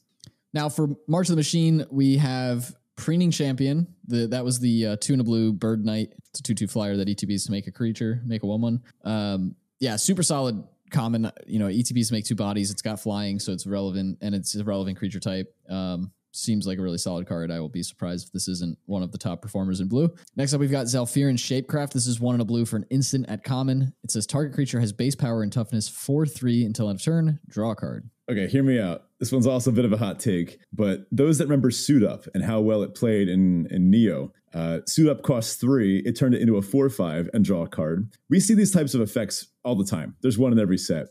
But very rarely do they cost two. Usually they're like uh, two and it like exiles a creature, you get a 4 4 instead, like whatever. Uh, or I don't know, two and or, or, three and or four and draw a card. This one has everything. This one costs two.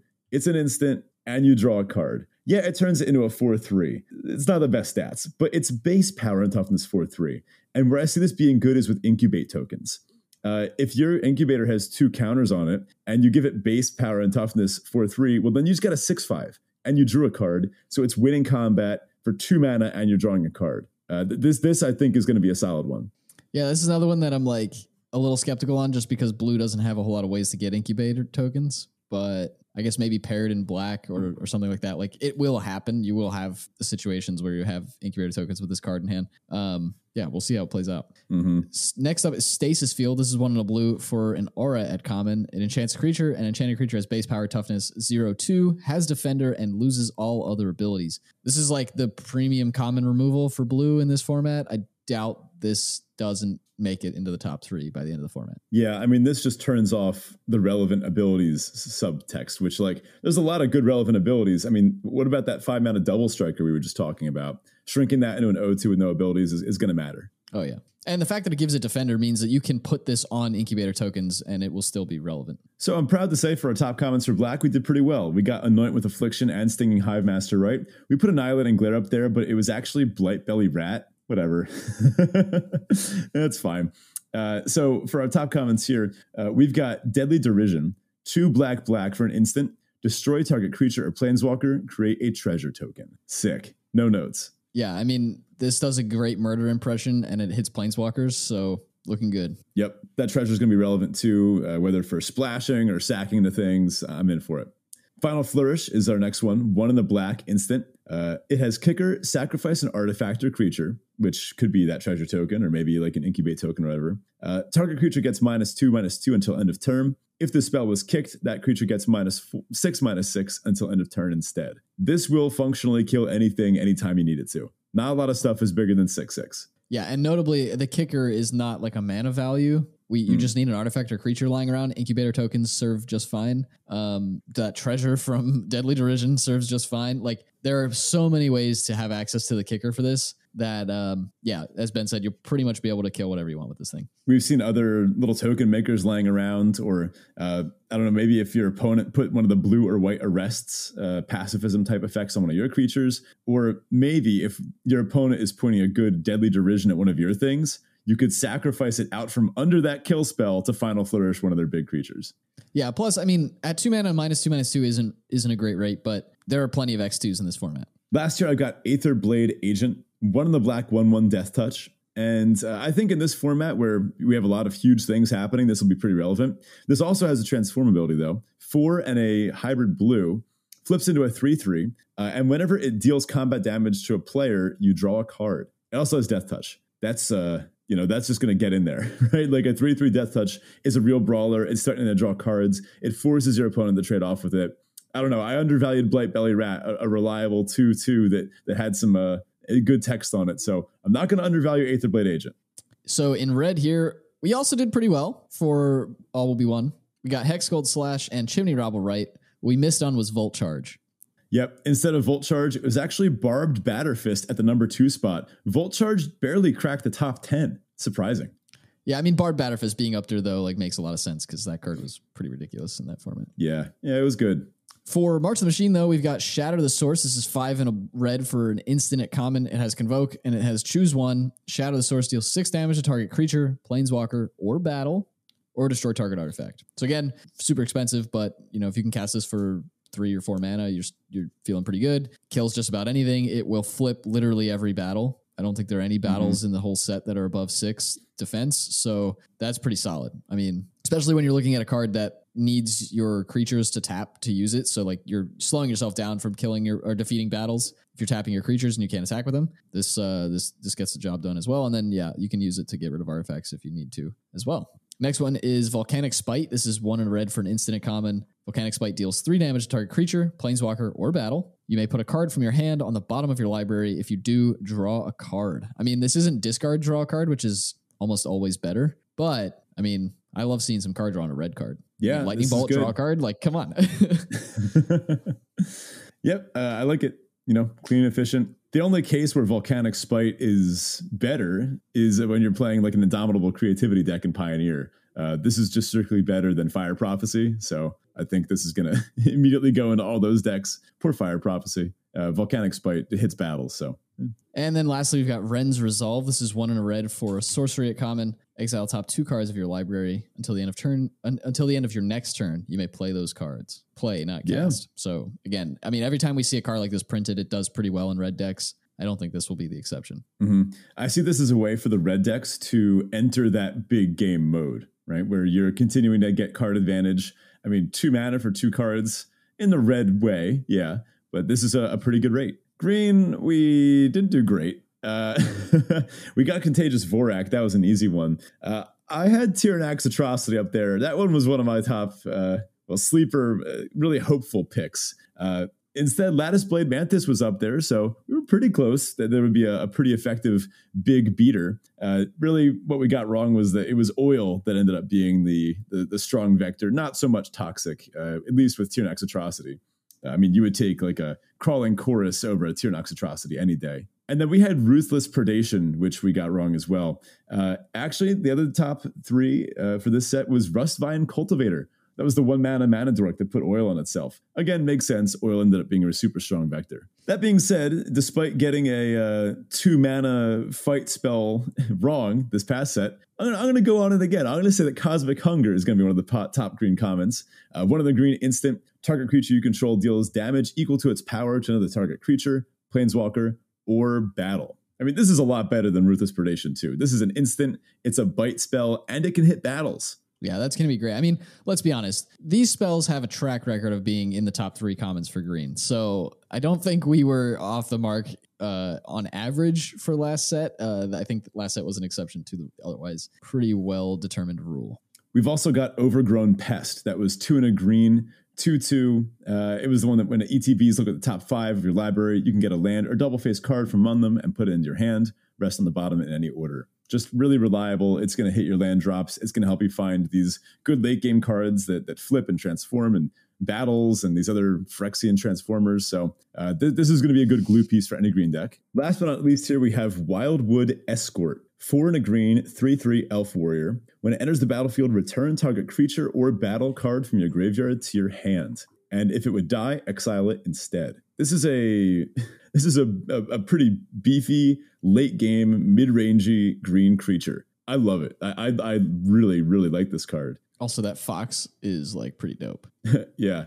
I mean, it's it's no eternal witness, but it's it's pretty close, right? I mean, getting back a creature or battle, that's what you want to get back anyway. And there are ways to blink in this set, so I, I see this doing some pretty cool things. Yeah. Uh, so one thing that I'm I'm wary about with this set is returning battles from the graveyard because they're not. I mean, the, you have to be very particular about which battles you're getting back, right? You the if you're playing Wildwood mm-hmm. Escort with the intention to get back a battle, obviously you always have the failsafe of getting a creature back. But if you're trying to get a battle back, you really need to have battles in your deck that you care about the front side of them more than you care about the back side because trying to yeah, get true. a battle back just to get the creature that you flipped it into, you're looking at like potentially three, four turns before you get access to that card. So I do see this one pairing really well with the various self mill and even opponent mill strategies, right? I mean, I could see you playing this in like a blue green deck that doesn't have that many ways to self mill, but maybe you happen to get paired against a black opponent.